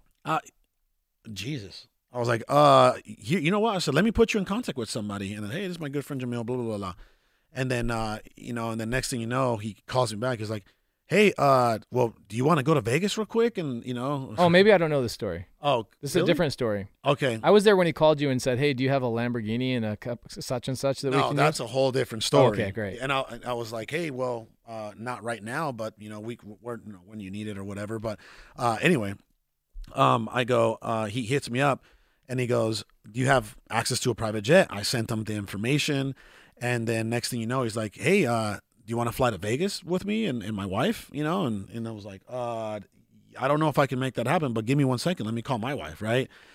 So then his crazy bud and myself and my wife and his wife, like we all just went to Vegas for the day and when gam- was this? at the Cosmopolitan. Uh, this was I don't even two know this months story. ago. What? Yeah. You, oh, I don't know if I'm even supposed to say that, but talk to Jamil. It was again. You and- know what? and it- then- here's He you said he what- used a Subto card. Oh, did he? Yeah, it No, makes sense. you know what? You know what it was is like they were so restrictive of telling us we could go and travel and do anything. okay. And so it's not like he wasn't allowed to travel; is he Yeah. didn't want to express to them that he was going to travel during the Yeah. TV show because Yeah. everything was like, well, what if you don't, Don't show up show on up, yeah. time, and what if this, that, and the other? So we learned like if we wanted to bounce up to Flagstaff for like the afternoon, Yeah. we didn't say anything to anybody. Yeah. we just went up there. So he hasn't told anybody that Okay. because he didn't want the TV show to lose their freaking mind. Okay. Got it. Well, him and I went to Vegas and off the uh, record. Off the record. Off the record. we had we had an amazing time. We had an amazing time, and uh, and, and you know that's one that's an experience I'll never forget. But anyway, I asked him. I said, "Hey man," I said, "Brother, uh, what's up with Pace?" He's like, "What do you mean?" Excuse me. I go, I go. That dude has. I, I heard that he sleeps like three hours, Mm. and you know he has like energy for days. Uh, so that was my question to you: is like, how many hours do you really sleep? I'm like 10 o'clock to 3 a.m. So I'm like a five hour a night guy. Okay. Five hours. It's not. People are like, man, you only sleep three hours. No, I get up at three, and so people hear the word three and they think I only sleep three Okay. hours. Got it. I'm like 10 to three. Sometimes, like this morning, I woke up at 1:30. Not because I tried to. I just woke up and I was like, okay, it's 1:30. I guess I'm gonna get to work. Take a dip in the pool. I did. It's too cold now, dude. It's What was like- the okay? ta- what was the first thing you did today? So the first thing I did today is I went to um, my 26 hour live and I found all the seller calls that I really liked and I chopped them up and I sent them to my team. I go, these are the ones that I want my students to like have access to like to and I want to what I want to do is I want to do a breakdown of those calls where it's like I'm watching myself make a call and go, oh, I screwed up there, or I did this or I did that or whatever. So I did that. And then I communicate. What this is the other thing: living life on purpose. I hire people on purpose that live on the East Coast. So, So that, they're They're already up earlier. they're up three hours before anybody Yeah. else is. So I wait till 5 a.m. in the morning and then I call them because now it's 8 o'clock their time. Yep. So I've got my bookkeeper, Tony Counts. I've got my media manager, Kelly Hanna, who she texts you and her text Yeah, yeah, yeah. Frequently. And um, I then get on the phone with them and I have hour long conversations about like, Tony, um, we were talking about how we're not doing a great job with our fix and flips where like we'll pull the money out too fast out of our account. Whereas like sometimes a fix and flip will go over budget and it's like, okay, well, where's that money come from? Oh, well, we got to put money back into the account. And the business is making hundreds of thousands of dollars a month, but it's like we're pulling it out too quickly. Yeah. Yeah. So it's like you have that conversation, right? Those are the times where I'll have that conversation. Or she, they're just doing taxes for me. Like they're starting to talk about taxes this quarter because we, I got to know how much more real estate do I need to buy so I can have enough depreciation to pay zero Yep, taxes yep, this yep. year. I love that. So like that conversation happened this morning at 5 a.m. Yeah. Whereas like most people hire a CPA here local or whatever, and they got to wait till 10 a.m. after that person's had their coffee and warmed up their day. I'm talking to somebody at 5 a.m. Right. So by the time most people in Arizona are awake, I've accomplished most or more than they'll accomplish all the rest of their How entire. do, how do you stay organized with everything? Do you have a task management app, calendar? I have a I have an you app just- called Calendoo that like syncs everything up. My whole entire team has access to it, so they see where I am and what I'm doing. And then I'm up really early, so like I my inbox is my to do list. So if I have like I'll show you my inbox is literally everything that I still have to do is in my inbox. You see this? That's my entire inbox. Mm. So like most, if I looked at most other people's e- emails, they'll have like 400 unread emails, and they have all these things they got to filter through. My email is exactly what I do first thing in the morning. So I'll empty it out every morning. So I start my day with no emails whatsoever, and then I go live my life all day long, and I do all the things I'm doing, Yep. and I don't look at my email all day long. You're probably a very organized and disciplined person. I'm pretty or I'm very organized. People would say Pace is chaotic. He does these crazy things, but I'm very. I, I really yeah. think you're a very organized and disciplined person. Um, and I think probably a lot of that had to do with like your background in like construction and all the Right. things that you had to go through. Because maybe at one point you were super chaotic and super unorganized, and then like it was such a headache, right? Well, it's impossible, dude. Like you guys know how that is. It's like you start scaling, you start doing more deals. What'll happen is you get up to like three deals in a month and then five deals in a month, and then all of a sudden you go back down to three deals in a month. You're like, what the heck is going on? Well, it's because you're wearing too many hats and you're doing too many things. And so yeah, I've learned. I wish like now I'm, you know, late into my 30s, but I wish I learned in my 20s how to just say. I told um, one of my partners, I go, you need to write a book called Th- "That's Not My Job." And a I good- yeah, and, I, good and. I It's a good wish. I I wish I would say the word that's not my job more often. The, th- here's the thing I say the most often. People call me on my team and we have, you know, collectively we probably have about 500 employees with like all the stuff we have going on. People will call me and I'll say that's a great question for blank. Mm. And I just deflect, deflect, deflect and I focus on the things that I authentically want to do that day.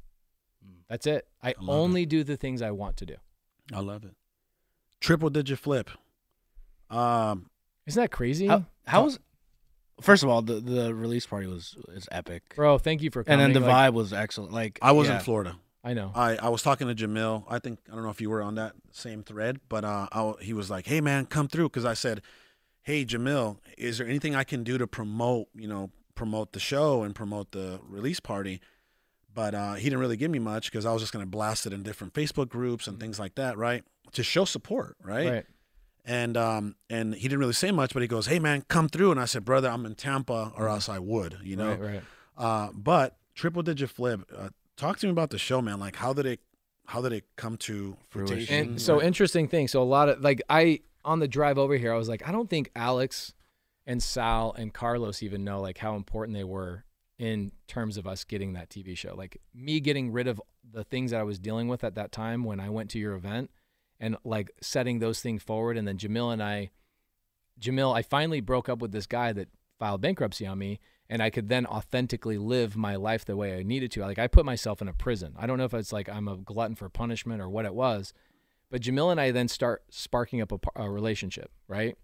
And one day Jamil's like, okay, your crazy stuff of like going around and driving around in your Prius and doing ride-alongs is like so inspiring, and like you how you authentically just want to help everybody all the time. Yeah.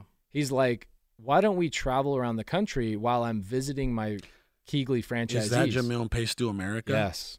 Jamil and Pace do America. I love that because it was like the Beavis and Butthead. You know, I love it. I love So it. So Jamil's like, you, you're probably too young for Yeah, Beavis and he- Was in the late 1900s? yeah, basically, it was. It was actually. yeah, it was. Wow. That was the show that like my parents didn't want us to watch, but my dad like snuck us in. See, that was like South Park for me. Probably. oh Beavis yeah, and yeah. Butthead doing very much South Park of our time. One of them, one of the characters had ACDC, right? And then what did the other one have? uh, uh, Megadeth or Megadeth or Slasher or something. I can't remember. Okay, I'll find out. But we so Jamil goes, "Uh, we're start KeyGlee's starting to franchise across the country, and you know this is before I'm a coach. This is before he's a coach. This is before we're teaching real estate at all. So in 2019, Jamil and I both spent 180 thousand dollars in flights, hotels, rental cars, food, traveling around and doing pop up events. Great write off. Great. It was a great write off. Yeah. yeah. Fun write off. It was a Yeah, fun write off. fun, So yeah. we would go around the country and we'd like visit his franchisees and we would visit parts of the country and spend two or three days going to like RIAs and talking about one thing. We would not, I would talk a little bit about creative finance, obviously, but we talked about collaboration, like collaboration, collaboration, collaboration, right? You guys are trying to do this all by yourself. Here's what collaboration will do. Jamil and I are actually competitors. Mm-hmm. So we did that for a year and a half. And Jamil goes, I need like a 30 day break, dude. Like you just keep going and going and going. I need a 30 day break. So we come home and Jamil and I are fighting over the same deal at this time, right? We're he's we're home from traveling and I'm in Mesa, he's in Phoenix, and I'm there's this wholesaler that sends us both the same deal. And I'm like, yeah, I want it. Yeah, I want it. Jamil's over here. Yeah, I want it. Now the wholesaler has a problem, No. right? Yeses. So what's he doing? He starts pitting Jamil and I against each other. But this isn't the first time it's happened to Jamil and I. It's happened to you guys, I'm sure, All the time, yeah, hundreds of yeah. times. Right? So I g- I reach out to Jamil and I go, "Hey, you want to do this flip with me and let's collaborate?" And he goes, "Oh my gosh, I'm bidding on that same deal right now." I go, "Dude, all right, let's tell this wholesaler, let's just lock in the price and let's buy the house together and let's collab on a flip."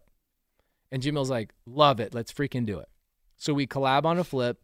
I go do a YouTube video about it. Jamil and I go do a pop up event at the house. Okay. So I go, hey guys, Jamil and Pacer are freaking doing a flip together. And I want you guys to just come over here randomly. It was one of those mornings where it was like 7 a.m. Who wants to come to a flip? People come by. We get somebody to record this on, or we, we get Bobby, our video guy, comes out, records it, throws it on the YouTube channel. A&E sees it. Mm. This is from like a while back. This is from a year and a, and a half ago. Okay. Wow. So you just never know who's watching. You never know who's watching. How many subs did you have on YouTube at that time? Maybe a thousand. Yeah. Wow. Mm. My Instagram audience has always been like my main audience, right? And so at the time, I was just actually you were the one that inspired me you, on your YouTube, like before you would, anyway. And um, I had a thousand subs, but they watched the video and they reach out to me and reach out to me, reach out to me. It was like Wow. maybe two or three months they kept reaching out, and finally, I replied back to them. I was like, "Yo, you're so fake." You're not a TV network. Stop playing like you're a TV network. And they go, what's your email? I give them my email. And they send me an email from A&E Networks. And I I was thought like, it was like VA or something. oh, yeah, I thought it was a VA. yeah. And I was Yeah. being kind of rude with them. And then they go, they get, we get on a Zoom. Jamil and I get on a Zoom, and they go, we have never, like, we've talked to thousands of people that are flipping houses. We've never seen a dynamic of two competitors that are willing to collaborate to for the better good. And like that's what the world needs right now. It needs people that are not backstabbing and doing all these things with each other in this industry. We want to do a show about people who compete but come together and collaborate. Yeah. And the dynamic is amazing. Oh, bro, Absolutely. Jamil Jamil is like the most powerful character you could ever have on a TV show. Oh my God. You know, it's like put anybody else around that guy and we're going to have a successful show. Oh Yeah. yeah. And- So they come to us and they go, "So tell us about the dynamic." And when we got further down the road, they were like, "Who else do you think should be on the show?" And we're like, "Dude, my wife has to be on the show." And Jamil's sister Rahima has to be on the show. And so we brought all four of us together and so there's four stars. Uh, three stars and one pace is basically what it is. So Laura, Rahima, Jamil, and myself. And the show is about us talking about where we actually find deals. Right? Like that's the problem with a lot of these shows is like, here's a house, let's flip it. This it. is what we're doing. Yeah. Where'd it come from? Yeah. Who what's the story with the Yeah. seller? Right? And so the beginning of every episode starts with us saying, we got a uh, we got two houses we're making a decision. One we have to wholesale, the other one we're going to fix and flip. And so that's the the story. And then we show us wholesale the house, and then the rest of this, the episode we go off and we fix and flip the other house. Wow. Did you guys have any um any like hesitancy in in committing to the show? Oh hell yeah! I was Like- talking to like Ryan. what what thoughts did you have? Because Ryan Pineda was like, I mean, look what Ryan Pineda's doing with his brand. oh, excellent. Crushing, it. He's Yeah. crushing it. So he's like, I I choose to kind of live in my own world where I can choose how I'm perceived and like how I grow my own audience by the message that I can you know convey. Yeah. They're gonna take words that you say, they're gonna do things, and they're gonna put them in a way that is not what you really said. And I don't know that that is what I would want to do. And I really thought about that. And I It does happen all the time too. It does. Yeah. It does. And what I found is like we would record about 50 to 70 hours of content for the show, and it's only a 42 minute episode. Wow. Jesus. Wow. 42 minutes. And so it's not like us doing a YouTube video where like a lot of times you and you like you're do, he's doing a great job on his content. Yeah, it's great. Thank you. And um like I see your stuff and I'll- you're so good, you can go through and do a one take on a whole entire video, convey your message and help the person that's watching the audience in the audience. I, I actually struggle sometimes, by the way. Well, a little bit, right? there, my, But it's not It just it just 50 depends what kind of day I'm having. Yeah, It's not an hour of recording to get a 4 minute video. for video. sure. That's crazy. And that's what's interesting about the TV show. So, I, if I knew what I know now and I could go back in a time machine, I would have 100% committed again. I, l- I've loved the, the experience. I mean, how many people can say you're on a national National. A and E, Yeah. Yep, TV. Yeah. a billion dollar network? Is- You're on. You're on there, and they're Yeah. posting us on their Instagram every day. Like that's pretty cool. yeah. But what I would have told myself is I would have said, take more things off your plate. You need to fully commit to this one thing for like six straight months. And yeah, that's yeah. I'm glad. 30 Glad days you brought into that it, up because you did the whole show, but you didn't like let down on No. anything. It actually grew. it grew. I was just I was grinding and working on all these things, but the things that like I wish I jumped out of is that inside of my acquisition business, I'm not like going on appointments and I'm not on the phone. I haven't Yeah. done that for a long, long time. But if there's a really high level creative finance, like a seller goes, I've got it. Like I was on the, a phone call with one today. I've got a six million dollar portfolio. I want to sell this, but I don't want to pay capital gains. And I know I'm going to get hit with this massive capital gains. I know how to overcome that. I know how to acquire a $6 million portfolio. The seller doesn't pay any capital gains. I love to learn that. I will happily show you. Yeah. But I'm the only one on my team that knows how to have that conversation eloquently and all the way through. So I would get caught in these world where like I would tell my team, "Hey guys, set I know that lead that you're having a hard time with. Set an appointment with me for to call them at 4 p.m. on Tuesday cuz A&E is telling me I'm not filming at that time." Bro, that never worked out one time. Wow. Jeez. It's like You'd go- end up filming. even Monday, we filmed Monday. We're not done with season one yet. Like we're still doing infill and we're doing whatever. And they go, all right, Monday we're going to be at Pace's house because we film a lot of stuff at my house, and we're going to be there. But it's only about two hours worth of work. Okay, eleven hours later, Wow. and that's how it is. It's unpredictable. Things happen. They take a they take the recording and they send it to post, and then post comes back with notes. And they go, okay, I need 18 more things, and now they got to set things back up, do the thing. It's a lot more than what like we do for YouTube. You know, Yeah. it's a, it's an interesting thing. I'm uh I'm afraid of that, and I'll talk to you after um after the podcast about some opportunities that came along. They Mhm. know, and those are some of the things that I I fear is the amount of commitment and work you know that that it's gonna take. You know. I, I mean, the thing with you is like you, I, it, whatever the opportunity is, you got to take it. You have to take it, right? You have to take it, and then your partner. Like that's the thing. That's the thing about the TV show that's amazing too, is that even though like Cody, my partner, is not on the TV show, Right. he's on there like as a guest. He comes in in one of the episodes.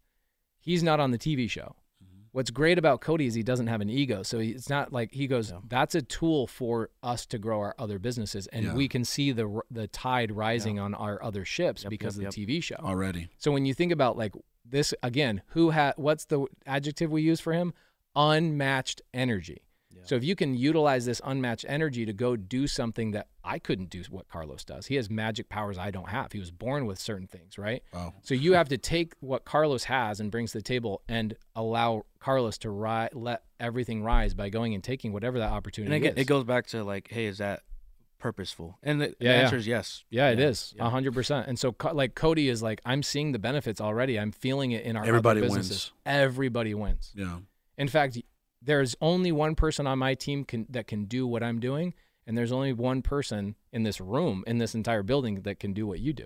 Wow. And so you got to go take you got to go take that opportunity, whatever the hell it is. 100%. Yeah. Well, we'll definitely discuss that, and I'll talk to you after the show. I'll let you know what exactly it is. You know what I mean? So. Oh, are we still on the show? I thought we were just hanging Yeah. out. Uh, we have uh 24 hours left. Oh, okay. Great, great, great, great, great. That's awesome. What so other- yeah, what other yeah, yeah, I want to bring something because so the title for today's podcast is creative financing. Oh, it is Yeah, creative All real estate guys. financing. Here we go. So uh, now that we're done with uh, Sedona jets and planes and all the Mhm. good TV stuff, shows, TV shows, yeah. Um, what what made you transition into creative stuff? Because I feel like, you know, uh, the wholesale side is, I mean, Congested. yeah, congested a little bit. It's very possible for anybody watching this, Right. but you decided to take like contrarian route and really master that aspect. So go back to my story, right, where I had this gentleman file bankruptcy on me and I lost everything. Okay, Mm. I had to max out credit cards. I mean, I'm, I'm this is a guy who's taken home.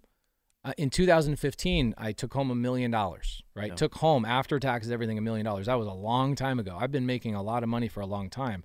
But then in 2018, I lost everything because of this thing that happened to me. And when that thing happened to me, my ability to go out and buy more rentals was completely zero. Right. And so people go, oh, just use the Burr method. with what money or what? Okay. yeah. So you want me to use the Burr method where I go get a hard money loan and I then go get a private money lender. I got two loans on the front end.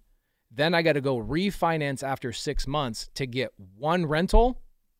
That does not sound fun to me. I need to I need to build my my life back from this devastating thing that happened to me, which again was the best thing that happened to me in my life, if you really think about it.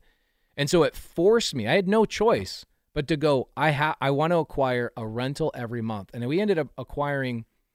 Um, we average like still to this day we acquire probably two rentals a week wow. right? So, um, and now we're doing multifamily. We're doing mo- mobile home parks. We just bought a 50 unit mobile home park, zero percent seller finance, zero dollars down, Amazing. those types of things. So once I realized how quickly, I mean, did you see the house I live in? Yeah, yeah. Jerry yeah, Norton's. Yeah, yeah. I bought Jerry Norton's house subject to.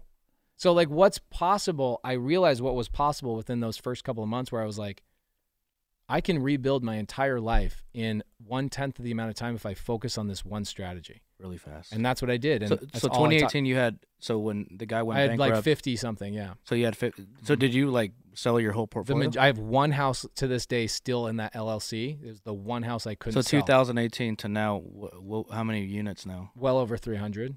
Beautiful. Yeah. But like now and how many years? What, what is that? in 36 months. 36 months. Yeah, but here's like the thing is um now that you're doing multifamily, it's not houses like it's now a good 100 of those is multifamily, right? Like a mobile home park is 50 units. Yeah. That's way easier to acquire 50 doors than it is to go after one single family Yeah. home. We did acquire one yesterday in Fountain Hills. Another, it was 15 grand down, 0% seller that finance. the one Matthew posted? Yeah, Matt Yeah, yeah, posted. Yeah, yeah. yeah, So Matt went out and got that deal, right? So that deal, we just a- anything seller finance or sub two here locally, we won't assign. We keep everything. Yeah, I asked Cody like, hey, if you have any uh, Hell creative no. deals, he's like, we're buy- we're taking down everything, bro. Yeah, Zadie, like one a guy in your guys' Yeah. circle, eh, he's a great guy. Just I'm not the greatest friends with him. He's he's great, but he reaches out. I think he moved to Arizona at some yeah, point. Yep. yeah. He's here now. He's here. He goes, "Hey, you got any sub twos?" I was like, "LOL." Bro, we keep everything here. Yeah. If it's outside of the state, like we market in North Carolina and Florida, a little bit in Atlanta, I will look at it from a standpoint of can I turn it into an Airbnb? So like outside of Cody, I've amassed a big Airbnb portfolio over the last couple of years. Um, because Cody's like, I don't want to do anything anything outside of the state. And I found a national Airbnb manager Yeah. that manages all my stuff. So I get a check on the 10th every single month from all my Airbnbs. But I have not bought a property using a loan and I don't even remember the last couple time. years. Well, Years. yeah. So when people are like, "What's your credit score?" I, I literally right now I have no idea what my credit score is. I couldn't care any less. When would you say is like for somebody like wholesaling and done a handful of deals? Like, when is that right time to add? Right now, Yeah. right now, right now. Oh, You mean add to your portfolio or add No, sub two? add, add sub two creative finance strategies. So this is the crazy thing for me is that I see more people getting their first deal from a sub two deal than I see first people getting their first deal from wholesale. Makes and sense. the reason being is because pretty obvious. You actually don't have to be the greatest negotiator with sub two. You can pay more money than everybody else. It's a cheat. yeah. It's a cheat code. Yep. But what I what I always tell people is I go, you need to assign your first couple of sub twos, right? So I teach people um, sub two, seller finance, and novation agreements. Novation Yep. agreement is like kind of like a net listing type of thing. Like yep, yep, yep. you, know you, you can avoid the upfront cost of a acquisition. That's a whole another conversation for another day. But I teach people like assign your first couple of sub two, go through the process, see what it looks like, get over the fear of like all of the paperwork and stuff like that because there is some more paperwork involved. Is that depending on like the access to capital they have? Always. So like for somebody newer that is looking to build up that bankroll, yes, I definitely people, assign it. But what if somebody has 200k and they're starting? Right. So it, are you are they keeping it at that point? No. They're uh, yes, they are. They're Yeah. keeping it at that Yeah. point, right? So and also like what are your resources look like in terms of management, Mm. right? Because a lot of people can't manage like to put their left shoe on their left foot. Capacity, right? Yeah. So like, can I manage a rental? Can I manage an Airbnb? For me, I don't manage any of that stuff. I, we Cody manages our our rental properties. Um, my bookkeeper is currently um, managing my mobile home parks, and then I have a guy named Noah managing all my Airbnbs. Right. I don't answer one phone call. But when you're brand new, and let's say you have a nine to five, and you want to acquire a property, and you want it to be an Airbnb, and so you buy it subject to. You turn it into an Airbnb, and you're like, I'm going to manage it myself because I want to keep all the money to yourself, dude, don't do that because you're going to hate your life. You're going to get calls about the dishwasher and the this and the that because the Airbnb tenants are turning over every three days, Yeah. right? So, like, depending on who you are and your resources, but I would qu- acquire right now because here's the thing is like, all of us make a lot of money. Yep. Millions. Millions. Not hundreds of thousands, millions. But at the end of the day, I pay zero dollars in taxes. Well, depreciation. Definitely want that. Like I pay myself. So what happens is like all of my companies, they send a K1 to my holding company. The K1 and that business is an S corp. That that holding company is an S corp. So I pay myself as an employee inside of that business. Yep. Thirty-eight thousand dollars a year is all I W two myself. Thirty-eight thousand. So last year in 2020, I paid 11 grand in taxes total. oh, I whatever. Yeah, make a course on that. right? It. right? So like that is a lot of my students will come to me just for that one thing, where they're like, I need to get rental properties quicker because most people will go buy a rental property and they'll go get a loan, they'll do the renovation, they'll get a tenant in place.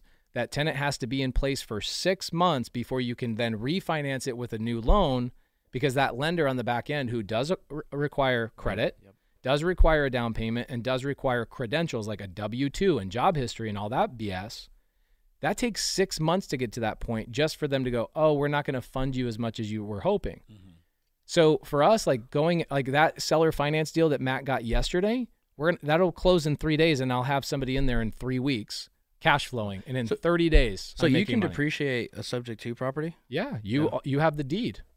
Yeah. So as long as you have the deed, but not Right, So, so- the loan doesn't matter. The loan does not matter, right? I didn't know that, Two, yeah. two, two completely different things, right? You've got the debt, and then you've got the proof of ownership. So the deed is the most important thing. Now, there's other really high level creative finance stuff that I could like go. This is why creative finance is so fun because I could go 20 years and not know everything about creative finance. Okay. Wow. So, for example, let's say that I have a property. You guys have ran into these all the time where somebody has a lien on the property that you're like, I can't do anything with this lien. Guess what I do? I'll take that property over and I'll I'll take that lien over, not subject to. I'll take it over with an agreement for sale. And the reason for that is because an agreement for sale means I have control of the asset, but the deed does not transfer. Okay, so the deed say, stays in the seller's name. I put an agreement for sale and attach it to the property, which shows that I'm the owner without transferring the deed. Why is that important? Because if that lien holder saw that there was a deed transfer to the new to the new buyer on a subject to, they'll call that lien due. Deal. Yeah. Whereas like a lot of judgments will fall off after seven years or ten years. So I'll go take over a property with creative finance that has a judgment of a hundred grand over retail, like, You're still cash flow. and I still cash flowing, and that lien stays and you in still place. write it off in taxes. Have you have you um Wait, no, because you don't have the deed. Never do you have properties And now that those are the only ones that I can't write Yeah. off. do you have properties now that the liens have fallen off? Yes, we had we had one yesterday. Um, we it didn't fall off. We talked it down, so it was a sixty-two thousand dollar judgment. It was about to fall off, and their conversation was, well, we could, on a judgment, they have seven years, and then they have to re-up that judgment. They have to reapply for that Yep. judgment. They go, we could reapply and reinstate this judgment for another seven years, but you guys have shown your interest in negotiating this, so they gave it to they knocked it down to forty-two hundred bucks. So a of- what was the initial- sixty something thousand dollar judgment down yeah. to forty two hundred bucks. So creative finance allows you to do things that are like insane. What does that conversation look like when you're reaching out to like a lien holder? My wife does the majority of that stuff, um, and she just says, "Hey, we're the we're the property management company, and we're having um, like the property, the owner of the property is contemplating letting the house go back to the bank and letting it foreclose, which they're not. Yeah. And so the lien holder's like, oh my gosh, I'm gonna because they're in 2nd position. They're gonna lose it. Yeah, yeah, yeah. Right? They're in second position, so they lose their whole entire thing. So we use that as leverage. We had an IRS lien. This was a crazy one on Des Moines Street about six months ago. IRS lien, eighty something thousand bucks, and the seller was two months behind on their payments. Okay, two months. They had talked to like fifteen other wholesalers. Realtors had listed the property, couldn't sell the house because it had no equity, and the IRS lien was like brought it well over, Over. what retail would be. Underwater. Okay. They're way underwater. So I go to that seller and I go, Oh, well, I'll just help you out with that. What we do is my wife calls the IRS with the seller and says, Hey, I'm here. I'm, I'm, I'm a real estate agent. I'm giving him advice to just let the house go back to the bank because your lien is so big. Your IRS debt is so big. And they're like, Okay, well, what are you suggesting? She goes, Well, I'd like to negotiate this. And that's, I, we can't do that. IRS doesn't do that. She goes, Can I talk to a supervisor? We've done this so many times, it's crazy. Can I talk to a supervisor? Go to a supervisor. Meanwhile, she's on the phone with the seller. How long does this call? Maybe an hour. Sometimes IRS takes uh, hours to, to get a hold Right. of. Yeah. So you then get elevated to the next person, and then what you do is you tell them like, look, they're behind. They're going to let the house go to foreclosure, and they're you guys are going to get nothing. And now if they get foreclosed on, their ability to go buy another house, which then you can apply another lien to, is basically zero. Mm. So what? There's what's no in, assets. There's they can go nothing for you to get. Yeah. And so they go, okay, what are you thinking? So we got that one talked down to nineteen hundred bucks. Out of- Nineteen out of- hundred bucks. Out of what? eighty grand. An IRS lien, a federal IRS lien, got talked down to like nineteen That's hundred bucks because the homeowner owed the IRS eighty thousand dollars. $80,000 in, bucks. in back taxes. in back taxes. Yeah, So I haven't heard. I've had. Man, I may have some referrals for you then. give them to us. Yeah. My wife, my wife Laura is a ninja at that stuff. That that is that's amazing. It's Yeah. great. It's really really good. And then there's other things that you can do as well, like postponing um, foreclosures. You can do that with create. It's there's so many things you can do outside of just clean cut and dry cash deals. Has there been a deal where you like, hey, can't do nothing with it? Yeah, ha- it happens all the time. It- most of it, like we, I had a student come into my Zoom last night. His name's Luciano, and he's got a seller that goes, "I will sell my Airbnb to you. I have a current existing Airbnb that's a, a- appraised at 1.4 million dollars. I will sell it to you for 1.9 million dollars if you give me six hundred thousand dollars down." And I'm like, I just bought a mobile home park for like 25 grand down, and it's going to cash flow more than your stupid thing that you want to sell six hundred thousand dollars over. Eh, yeah, right. So there's belligerent sellers that are just non-negotiable. Right. Right there, that does happen. So so that's you know the, the obvious deals. Is there like certain situations where you just would would would recommend people to stay away from? Reverse mortgages. Mm. So just stay away from that. Yeah. So like what happens with a reverse mortgage is a reverse mortgage is a debt is an instrument, right? So let's say a seller's in their 80s and they go, I'm out of money. My pension's not strong enough. My I didn't I wasn't smart enough. I didn't go to momentum all with all in boys. I didn't learn how to make money. I, I don't have enough money to live on. Ha- haven't had too many eighty year olds come through. but- right, right, right. We welcome all of them. Exactly. absolutely. So they go to a reverse mortgage lender, and that reverse mortgage lender gives them a monthly stipend, essentially against the equity on their house. Right. So what happens is that I have a buddy that does reverse loans, and his license plate says loan to own. And what that means is they're giving these people loans with the intention that one day the bank will own that property. It's theirs. Yeah. It's there. So they're waiting for these people to die. So typically when you're taking when you get interfaced with a reverse mortgage, it's through an inheritance or a probate situation where like a child inherits a property that has a reverse mortgage on it, and my probate attorney will go, "Hey, um, these people have a mortgage. You might want to buy the subject too." And I find out it's a reverse reverse mortgage. I go, "The only thing we can do with a reverse reverse mortgage is either a short sell or if there's enough equity, we can just go and do a, a fix and flip." And um, Do they normally have like a buyout price or or yeah, it's crazy high. yeah? I assume so because they want the asset. That's where they make all their money, right? They're sitting there giving the seller money for 20 years. What price? Like what price range have or percentage wise have you found that they kind of charge for the premium buyout? Oh, my- like an extra hundred thousand dollars above retail and all crazy numbers. Yeah. Yeah, crazy numbers. Now with like the pandemic and like the prices of homes surging tremendously, we've seen more and more opportunities to do fix and flips on reverse mortgage homes, but it's not a lot, right? Most of it is like these lenders, they're providing a pretty valuable service to these 80 year olds. Nobody else is going to come in here and go, "Hey, I'll invest money in you and like keep you alive and keep your, Yeah. you know, whatever." It's, yeah, it's a it's a value. It's a value. But where they make all their money is at the end where they're like, we want the house. So why does a reverse mortgage not work for subject 2 is because the lender is waiting for that person to pass away to take the house back.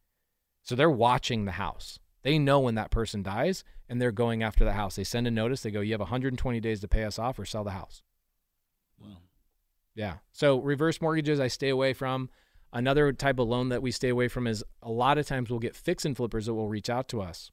And they'll go, "I started a project. I've got a fix and flip. I've got hard money on this thing. I overwent on my budget. I'll let you take over my existing hard money loan and my payments if you want to finish the project." Okay. You want me to take over a project that you've been mismanaging with a hard money loan that you're 2 months behind on and it's interest only? Not interested. Does it ever work? Uh, it's worked. I've, we've probably done that five or six times where like if there's enough equity. right if there's enough equity in our crew, you know how it is. It's like Jaden on your guys' team does such a phenomenal job like running your guys' construction. Like when you have a really good team in place, our costs are way less than another fix and flipper. So we can come in there and with our efficiencies make a deal work. But it's pretty rare if somebody's like, "Yeah, I have an interest only loan." I'm like, "I don't, I don't want it."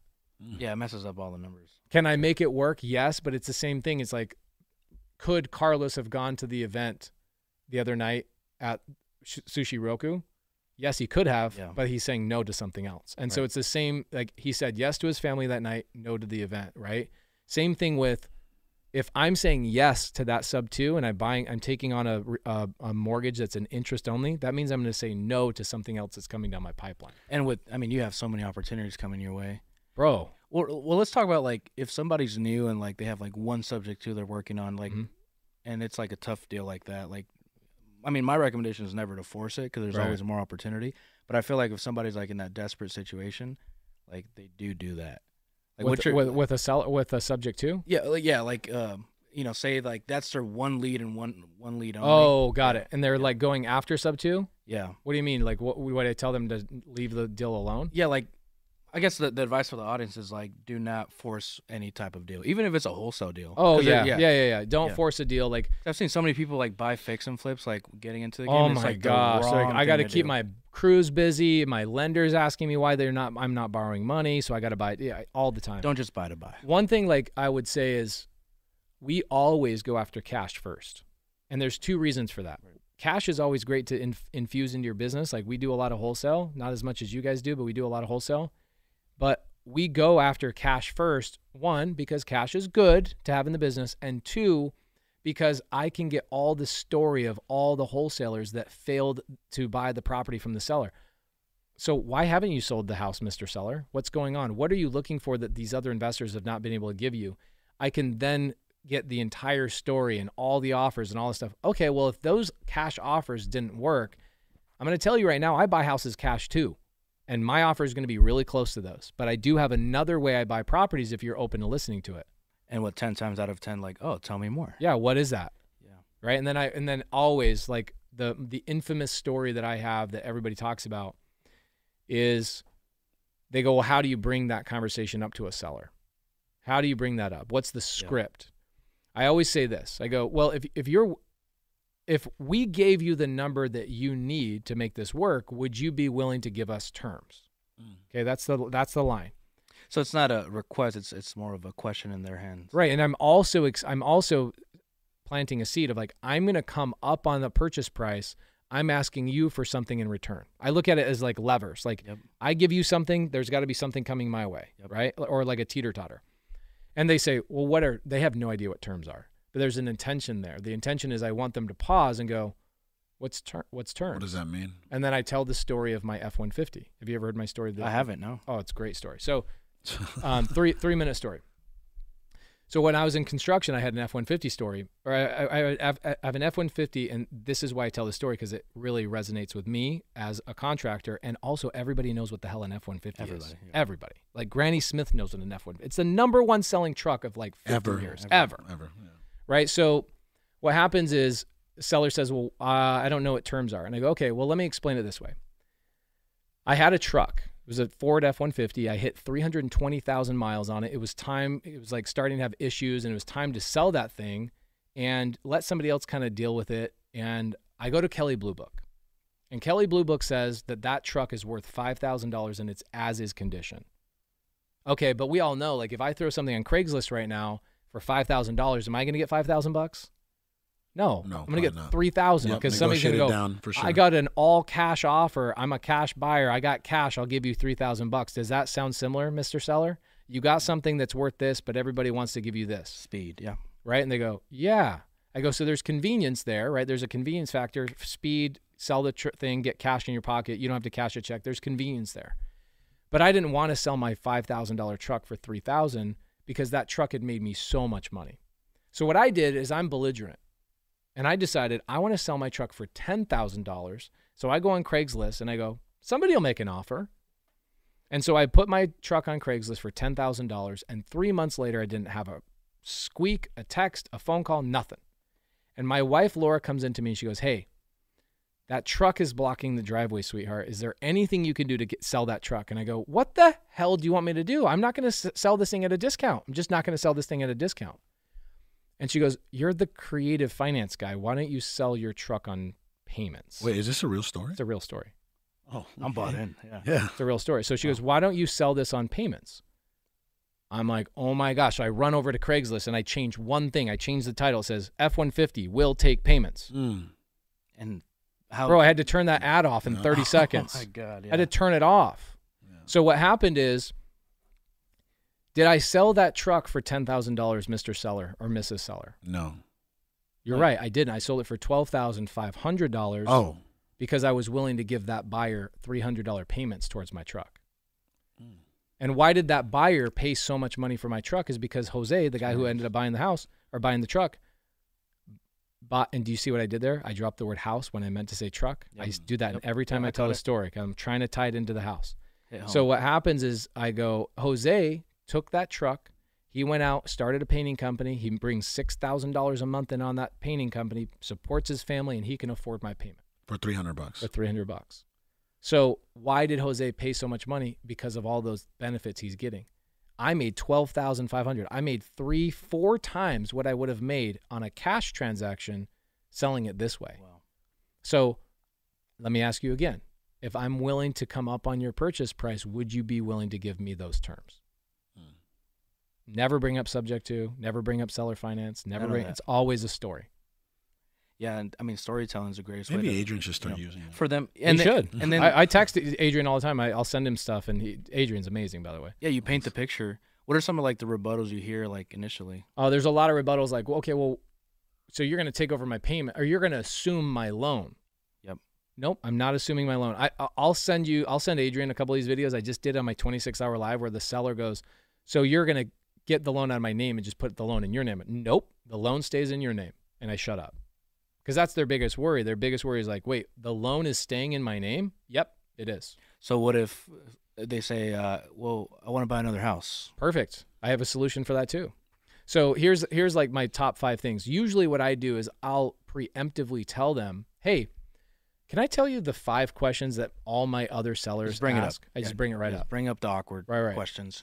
It's like when I um when I like da- was dating my wife, I was like, "Can I tell you like I'm really I'm really not that cool. I'm just gonna tell you the honest truth. I'm not that cool. I'm you not lower that- the standards. Yeah, and- lower three, the The standards, three things you're gonna hate about me. Here's the three things you're gonna hate about me, right? yeah, I learned that. Uh, do you know uh, Jalen White? Oh yeah, Yeah. So uh, you know, I got in real estate with him, but he's like the, my first friend. I started speaking on stages, right. and he would always say, "Hey guys, uh, I know I look like Justin Bieber on here." Oh yeah, But like he would like bring up the awkwardness because everybody would think that. So, right. So we yeah we use a lot of that in, on calls too. One of my fi- the one of my seller appointments that mo- like all my students love is like I went into an appointment and I brought that I didn't bring up those five questions, but the seller was asking me every one of those questions in the same sequence that I normally bring them no up. way. It was so amazing. So I kept that recording. Anyway, so you'll get um what happens if you stop making payments? That's a great question. Yeah, that's probably top one. Yeah. so like if you ever see aliens in my logos and stuff, you ever see I mean, Yeah, all the time. okay I love it. where that comes from is I told a seller one time, like four years ago, I go, okay, let's imagine I get abducted by aliens and I can't make your payment. Because what happened is I was telling the story of like, okay, I let's imagine I get hit by a bus. And this lady I'm talking to goes, don't ever tell people that story. Because I that's My son got hit by a bus. I was like, oh, oh deal killer.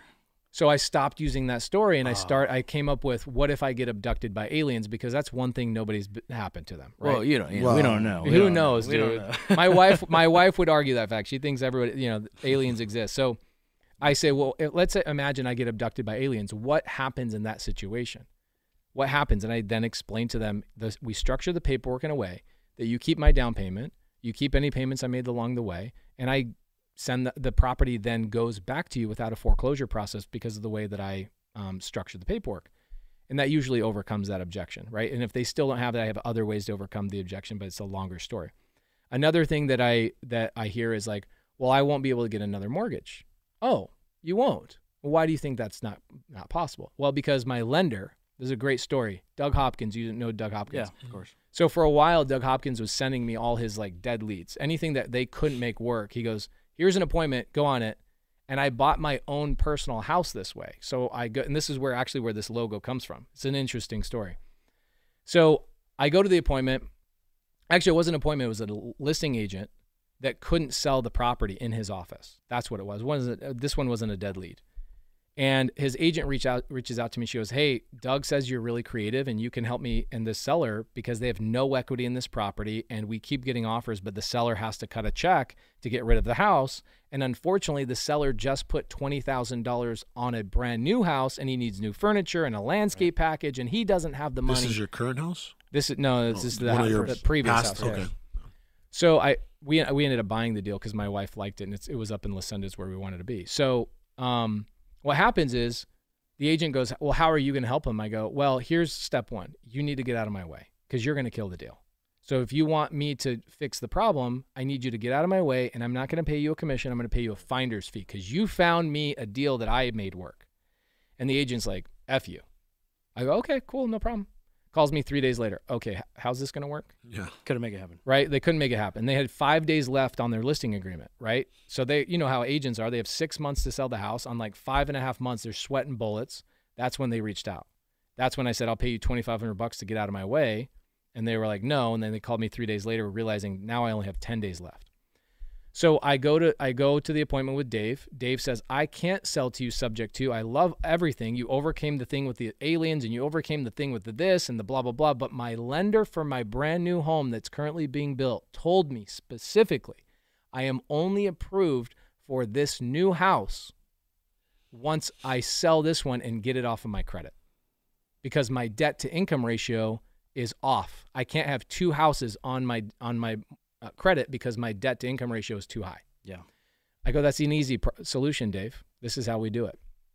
Get me on the phone with your underwriter with your new loan with your new loan, and I'll talk to your underwriter. So what I told the underwriter, and I've done it 20 different ways to solve this. We've probably done this specific thing where we've overcome that objection. Physically, we've probably done it 80 or 90 times. We get on the phone with the underwriter and we say, hey, I'm buying this house subject to. I'm going to be the one making the payments. I'm going to be making the payments to a servicing company that then will make the payment on my behalf. And that servicing company is a licensed third party that we pay like $17 a month to to make sure that those payments are being made. They track everything, they do all that stuff. And the underwriter goes, "Oh, okay, no problem. If, as long as you have a servicer showing that the payments are not being made by Dave, we can remove it from his debt to income ratio." Boom. So it's like it's so it's almost an asset to him. Yep, now. it's an asset to Yeah, him, right? changes. Rather than a liability. And so the way when you buy it subject to, the thing you have to take into consideration is that debt to income ratio. Let's say it's it was it's a nineteen hundred dollar payment. They will only take seventy five percent of the debt to income off of that nineteen hundred. So they'll take fifteen hundred dollars roughly off of it and keep like four fifty on his DTI. Yep.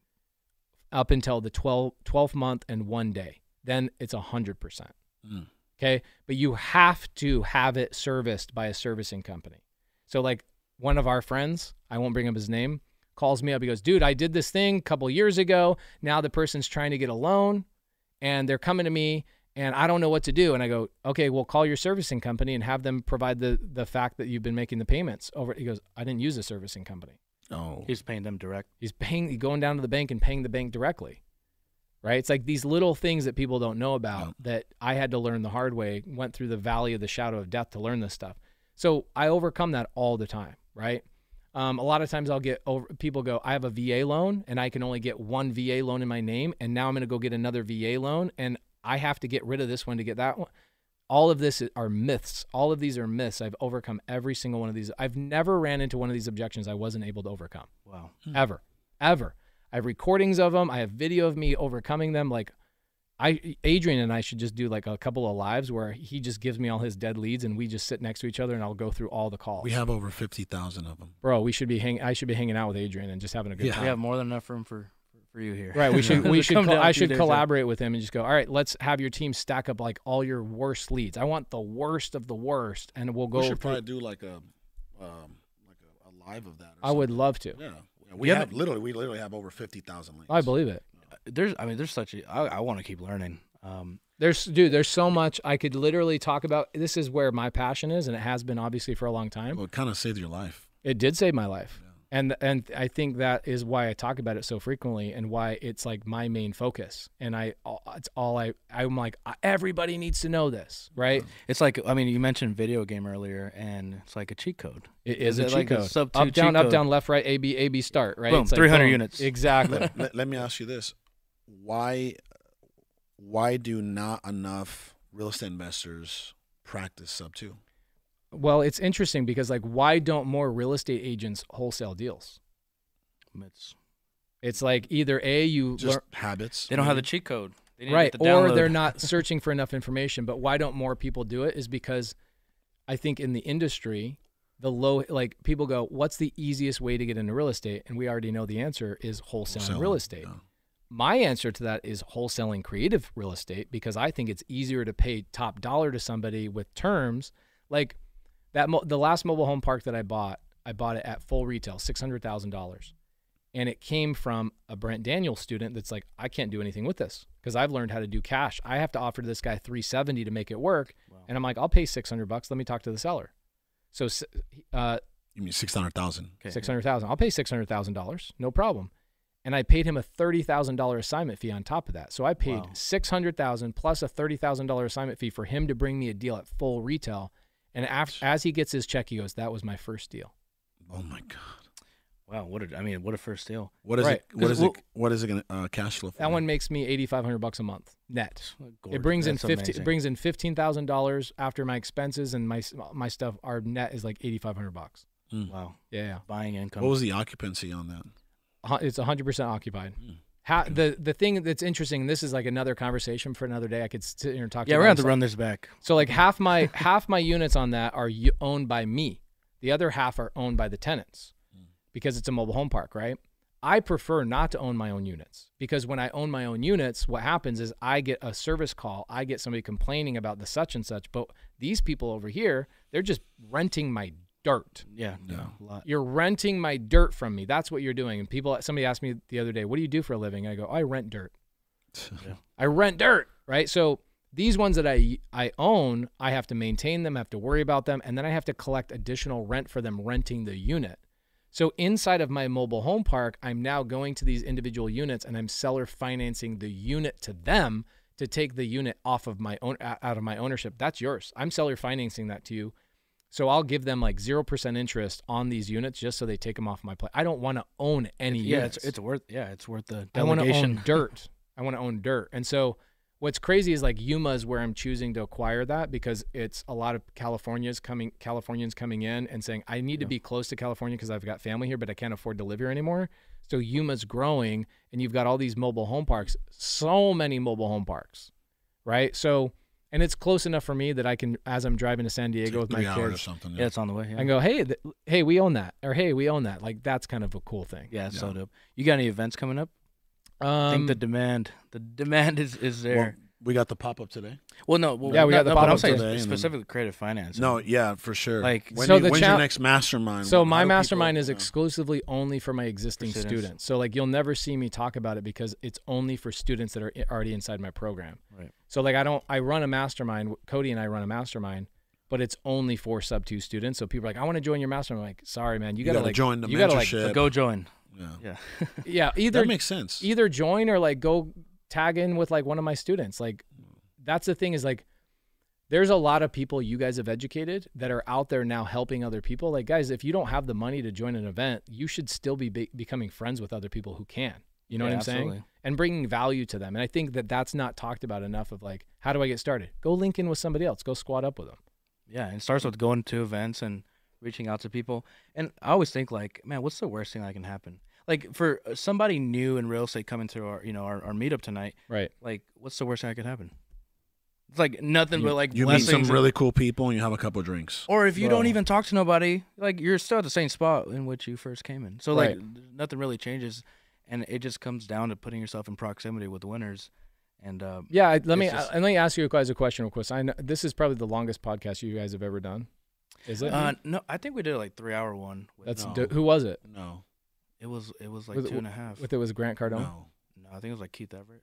Oh, No. dope! I could see that happening. I don't. I don't think. I think this might be the long. And by the way, I Well, we- promise you this. Uh-huh. I promise you this. It feels amazing to just sit here and be talking. Oh, yeah. I- it hasn't felt like you know, like your normal, like Yeah.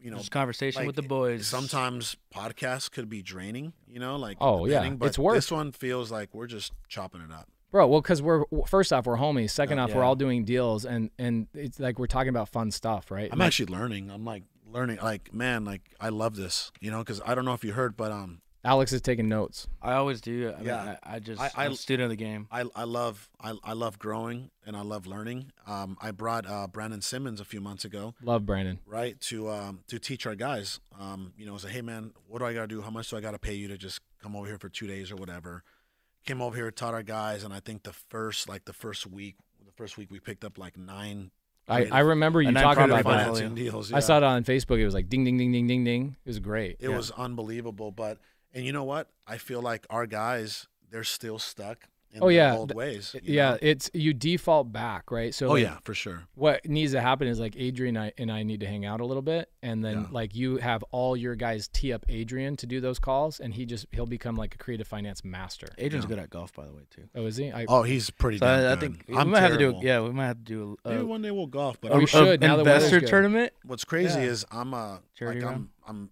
I'm a real athlete. Like you can ask him. Like you know, I play. Football. I don't need to ask anybody. Look at this Look guy. at this guy. I play football. I play basketball. I, you know, I play softball, volleyball. Like I do it all. cricket. I cannot golf. I haven't really tried. I think we tried. I tried golfing. Did you try playing with. Jared Vidalis? Jared's good. Yeah, Jared's yeah, good. yeah, yeah. Is- Did you? Is that who you played with? No, no. I played with him a no, few times. I haven't. No, but um, I just you know I think golf has its own like lane. You know, like it's not about. I'm so used to like power, right? I'm used to you know power and you know what I mean, like just Bryson Reyes. you know, I'm really used to like you know power and things like that, or or uh, Yeah, whatever. golf is very much about finesse. it's about finesse. Well, I look at it this like compare golf to like sub two. oh my right? gosh, Like, how- dude. Like Oh, how do you, how do you like how do you go learn that? Like the, it, golf golf and sub two is a There's skill so that you many can acquire. parallels to Yeah. golf in real life. Really, it's like also like you have one ball and your solution is to get in the hole, right? So you have all these tools in one bag, and depending on the length of the shot and where you're at and where the trees are, you choose a different tool.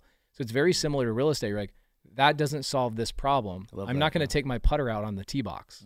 No, why? You know what I'm saying? Yeah. I'm going to use my driver right now. Like, don't be stupid. Can't wholesale a 600k. No. Uh, No, you home can't park, wholesale But it. you could bring out maybe your wedge. Well, you can. That's the thing is you can wholesale it. You just have to lock it up creatively and then wholesale the creative terms. love it. Yeah. That's the thing, right? And that's another tool in the box. So that I when I last time I spoke on your guys' stage, which was what an event. freedom. you closed out with a bang. What an I loved event. it, I- well, you guys that day with like Tim's story and like what a random thing that happened. Yeah, It yeah was- he was not. it was unpla- scheduled. yeah. I've never even met him in person prior to that. I know, and he just walks in. That was like He's energy. like, What's going on over here?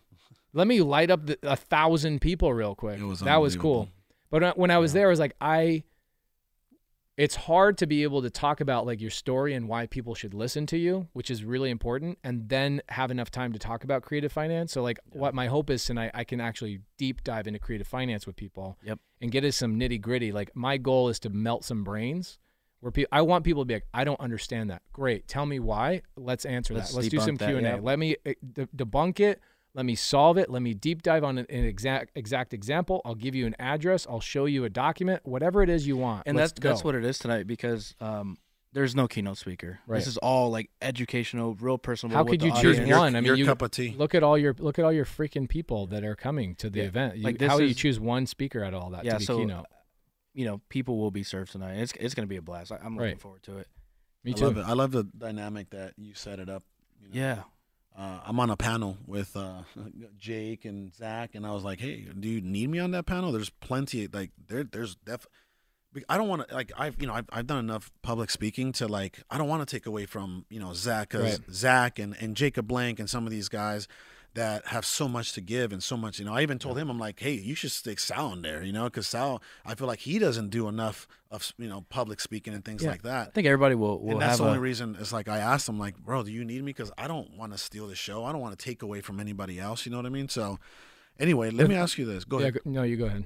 No, no, you you you first. You respond. I was gonna say I sent I sent the um the dais to my wife, right? And I was like, hey, here's the event, here's the times, like, because we got a baby, so she'll show up like when she can and whatever else. Yeah. And she was like, oh my gosh, like that lineup is insane. She's like, those all the guys on there, that's a, that's gonna be a killer event. Yeah, and then to end it, you know, we'll, we'll all be on, and it, it, what I my intention is like to have like almost a live podcast, Mm. It's gonna be like that. That's really what It's- Like just give people like that access, because we we did that concept in uh, one of the G, GWT tours with Max and and the guys out there, and the people loved it. So if you could do Dude, like that a live was that was an event that I was like, I was so jealous to see like you, Chris Jefferson, like all those guys rolling around. I was like, that's a squad that you would like want to be around. That was dope. yeah. We're coming to Phoenix, so we'll all have to I'll I'll, collab. defi- I'll definitely be in the audience. That's for sure. yeah. So here, let me ask him. this. Collaboration. This, this is important because I believe that you are a very uh, experienced, savvy investor. Where do you see the real estate market headed? So I this is there's two conflicting sides of me. I, there's the a phrase that I came up with a couple years ago. I said, uh, "Equity comes, equity goes, but the cash will always flow." Yeah. And I really don't care what happens in the market. What I care about is what is my ability to cash flow. Um, that's one sentiment. That's one feeling. The other feeling is like it makes it does make a big impact on me because I do do wholesale deals and I do a lot of um, fix and flip like Yep. you guys do. And like if the market has an issue, our fix and flip businesses take a pause Yeah. right? Or we Slow have to down. Yeah. we have to sit down for like 60 days to like assess what's going on before we start acquiring again or whatever. So I see with inflation and I see like, bro, the stuff that's going on. Last year we made six million dollars just in appreciation on our properties. Wow. That's amazing. My net worth on just the appreciation of, of our properties went up six million dollars just from houses One year. sitting in one year. yeah. One year.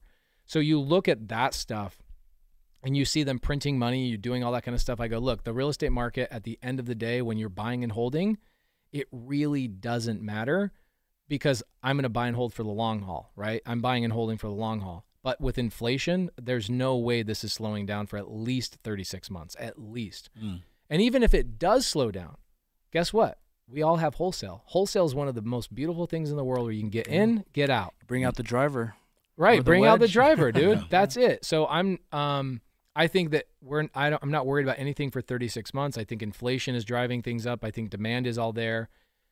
Even a black swan event as strong as COVID couldn't touch what's going on in our real estate market. It Mhm. actually just amplified it. Yeah. Yeah. Boosted everything. Yeah. So for but here's the thing with Cody and I, we had this conversation. Our partner every Monday night after our my podcast with Brent and Jamil, I have a partnership Is meeting. that still running? yeah, yeah, Wholesale hotline? every week. Yeah.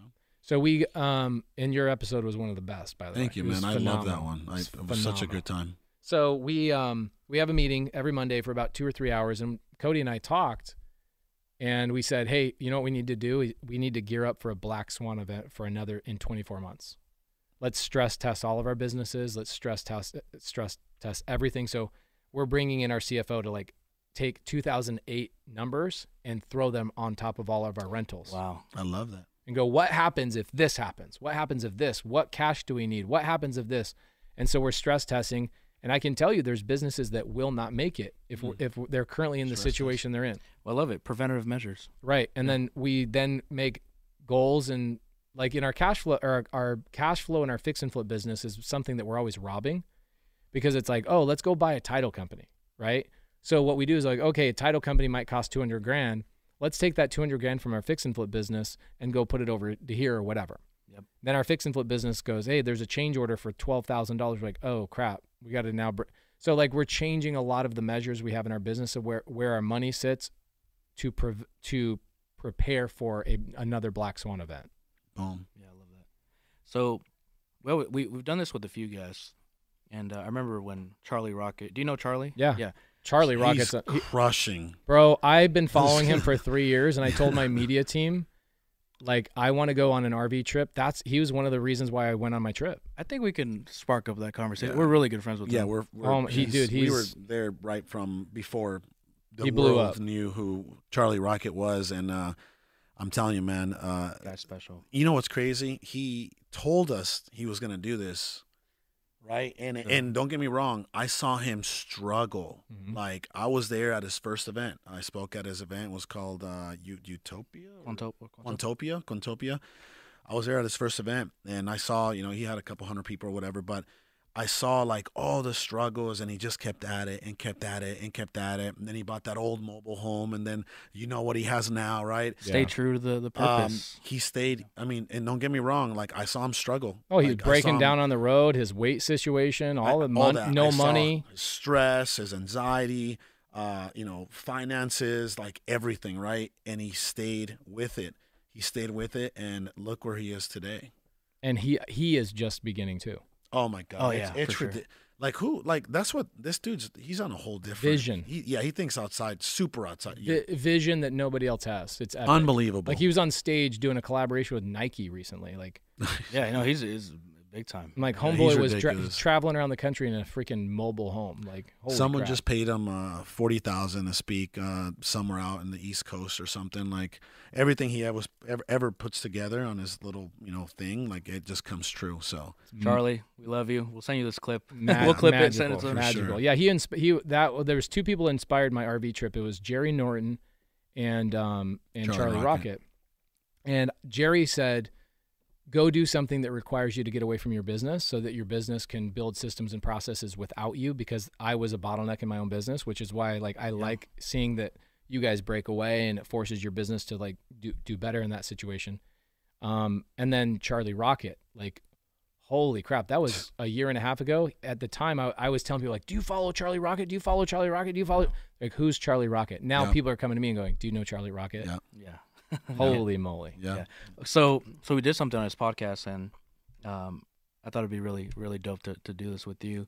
So w- what we did is you have to look into that camera. and this pre- one or that one Uh, this this directly, your camera. and pretend that you're talking to your the pace that just lost that eight hundred thousand. oh five, six my years ago. Here we go. And here you are today, and you're talking to your old self because there's a lot of people five years watching ago. this that are struggling and going through, you know, whether it's it's it's men- mental, physical, spiritual, you know, problems, and they need they need that message. And pace from five, six years ago was there, so right? So do me a huge favor though, right? Close your eyes. Close your eyes. Take a deep breath and just think about I want you to really think of that pace from that year, 2014, 2015, where you were, how you felt, you know, and what it impact how it impacted your your life, uh, you know, when you when this 800,000 left the table and and your and your wife and your children right? I think of that pace for just one minute, one minute, because when you look into that camera, you're gonna be talking to that pace that is that is down and you know doesn't see light at the end of the tunnel. So, you ready? Ooh. Yeah, it's real. Ready? It's Emotional, real, yeah. baby. Hey, bro, I promise you, all the things that you're worried about, the stress that you're going through about the house and the dream house that you're trying to build for your wife and your kids, and the fact that you're bringing a baby into this world, freaking Corbin. I, we named our daughter after my brother who took his own life, and she's the greatest light in our life. Bro, I'm telling you, let it all go. Don't let the stress bother you, that vision, everything you write in your notes, everything in my in my iPhone I have a notes app and I write everything like Charlie Rocket. Bro, everything on that list is crazy. It all comes true so fast that you have to erase all of it because you've accomplished it and you have to fill it up again. And here's the news, all of that comes true too. And that house that you felt like is your dream house, bro, you got a house four times larger than that. Everything has come full full circle. You've got everything you want and the biggest thing is there are thousands and thousands of people that you are impacting every single day. We just had a message that we put on the Instagram last night of a guy that's been following our our team for years and said, in two weeks of being in our world and learning what we teach in creative finance and that journey that you're about to go down has impacted and changed his entire business. That's one person out of thousands and thousands of people. Bro, everything you're going through right now has to be gone through. It was a requirement for you to hit your full potential. The pain, the nausea, the pain you have in your feet. I wake up and I have pain in my feet because I'm not getting enough sleep and I'm stressed out. All of that pays off. And it pays off in such a big way that some people come to you and go, How did you do it? How did you do it? Bro, keep going. Keep going.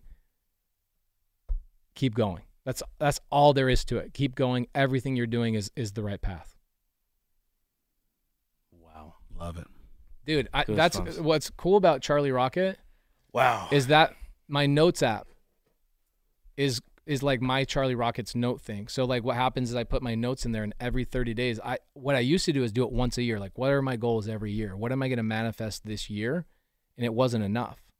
So what I would do is I now every month I go accomplished, accomplished, accomplished, and I put new stuff in there. And then literally like there was a day a couple of weeks ago where I erased the three things that I accomplished and I put three new things on there. And an hour later I got a phone call for those for for one of those Yeah, things. Everything's coming very quickly. intention set. It's intention set. And th- th- honestly, if I could go back and like give myself a piece of advice back in my early 20s before I even realized what real estate was, the most important piece of advice I would um, give myself would be find the people that are already doing it and follow everything they're doing. So, like for you guys, this is why going back to how important you guys are in my life, I couldn't be where I am today and I couldn't be impacting people's lives without you guys allowing me to see what was possible and then not just letting me see it, but showing me the steps. Dude, like you guys are a domino. Like you guys were the first domino in a lot of this stuff. And it's it's crazy. And I wish I knew you guys earlier. I went to your I wish I went to your events earlier. I wish I became friends with you guys earlier. But I'm I'm incredibly great. That's why I keep bringing up the compliment because it's still impacting me positively every single day from something you did and you reached out to me three years ago. Yeah. I mean, I'll, I'll glory to God because I, you know, we- we're all just vessels, right? Thank you for uh, allowing us to play a you know a role in, Bro. in your life, man. You guys are the best. And now, just you know, excited to continue the the next, you know, and, and empower the next wave. brother I, I i remember uh you know i remember us giving you the mic and saying my wife is having a baby And Yeah. I'm here. Remember Yeah. that right Yeah. Yeah, yeah. and you were like and i'm here and, and like you can sense like the sacrifice that you are making for you and your family that weekend and then i remember you uh coming to um uh what was that office what was it called uh, the Copper Point. copper point Mhm. right coming up there and and thinking about breaking away from Oh yeah. from HomeVestors like came brother to- i've seen You came to your thank us personally after that event. Yeah, I came. I the came office. personally. I sat in your. You guys were busy with like another thing, and I sat there for like three hours to thank you guys. Goes a long bro way, I've. I'll I've, never I've forget that, seen yeah. i've seen i've seen what's happened jesus christ in only three years Yeah, yeah. really fast. three not it's not even been three full three years like maybe it has been but man i've seen it from that day to where you are today and that's why like you and Jamil like are some of the few people that I'm just like I'm so grateful to just see you guys win. you Bro, know? we're, we're we want to collab with you guys more. We want to do more stuff with you guys. You guys are the people we want to be around. Like we we love you guys. The whole entire squad. Your your entire team, everybody. Like when people your, some of your team came over to my house a couple of months ago, I was like, these guys know how to find these amazing people. Like you guys Thank you, man. ha- you guys have something special. Thank you, brother. So do you guys, and I can't wait to see what the future holds for for everybody, man. You know, so What Well, a what a, yeah what an episode episode. Pace, thank you for for Brother, you know creating love the time to come. Thank Love you you, for brother. everything. I Thank you. love you. epic and uh, guys uh shoot what an episode make sure you like subscribe comment you know reach out to pace where can they find you where can they go look for creative financing education Guys, Like, don't for, don't worry about any of that stuff. Like and subscribe to this edi- episode. Are you kidding me? Like follow these guys. They're unbelievable. They're epic. They changed my life. They will change yours. You got to follow the path. You- What's the what's the event called that you guys are doing right now? for mo- Uh, uh, Momentum. momentum, Th- You're in momentum right now. So Last we're one of the doing year. we're doing virtual momentum November what?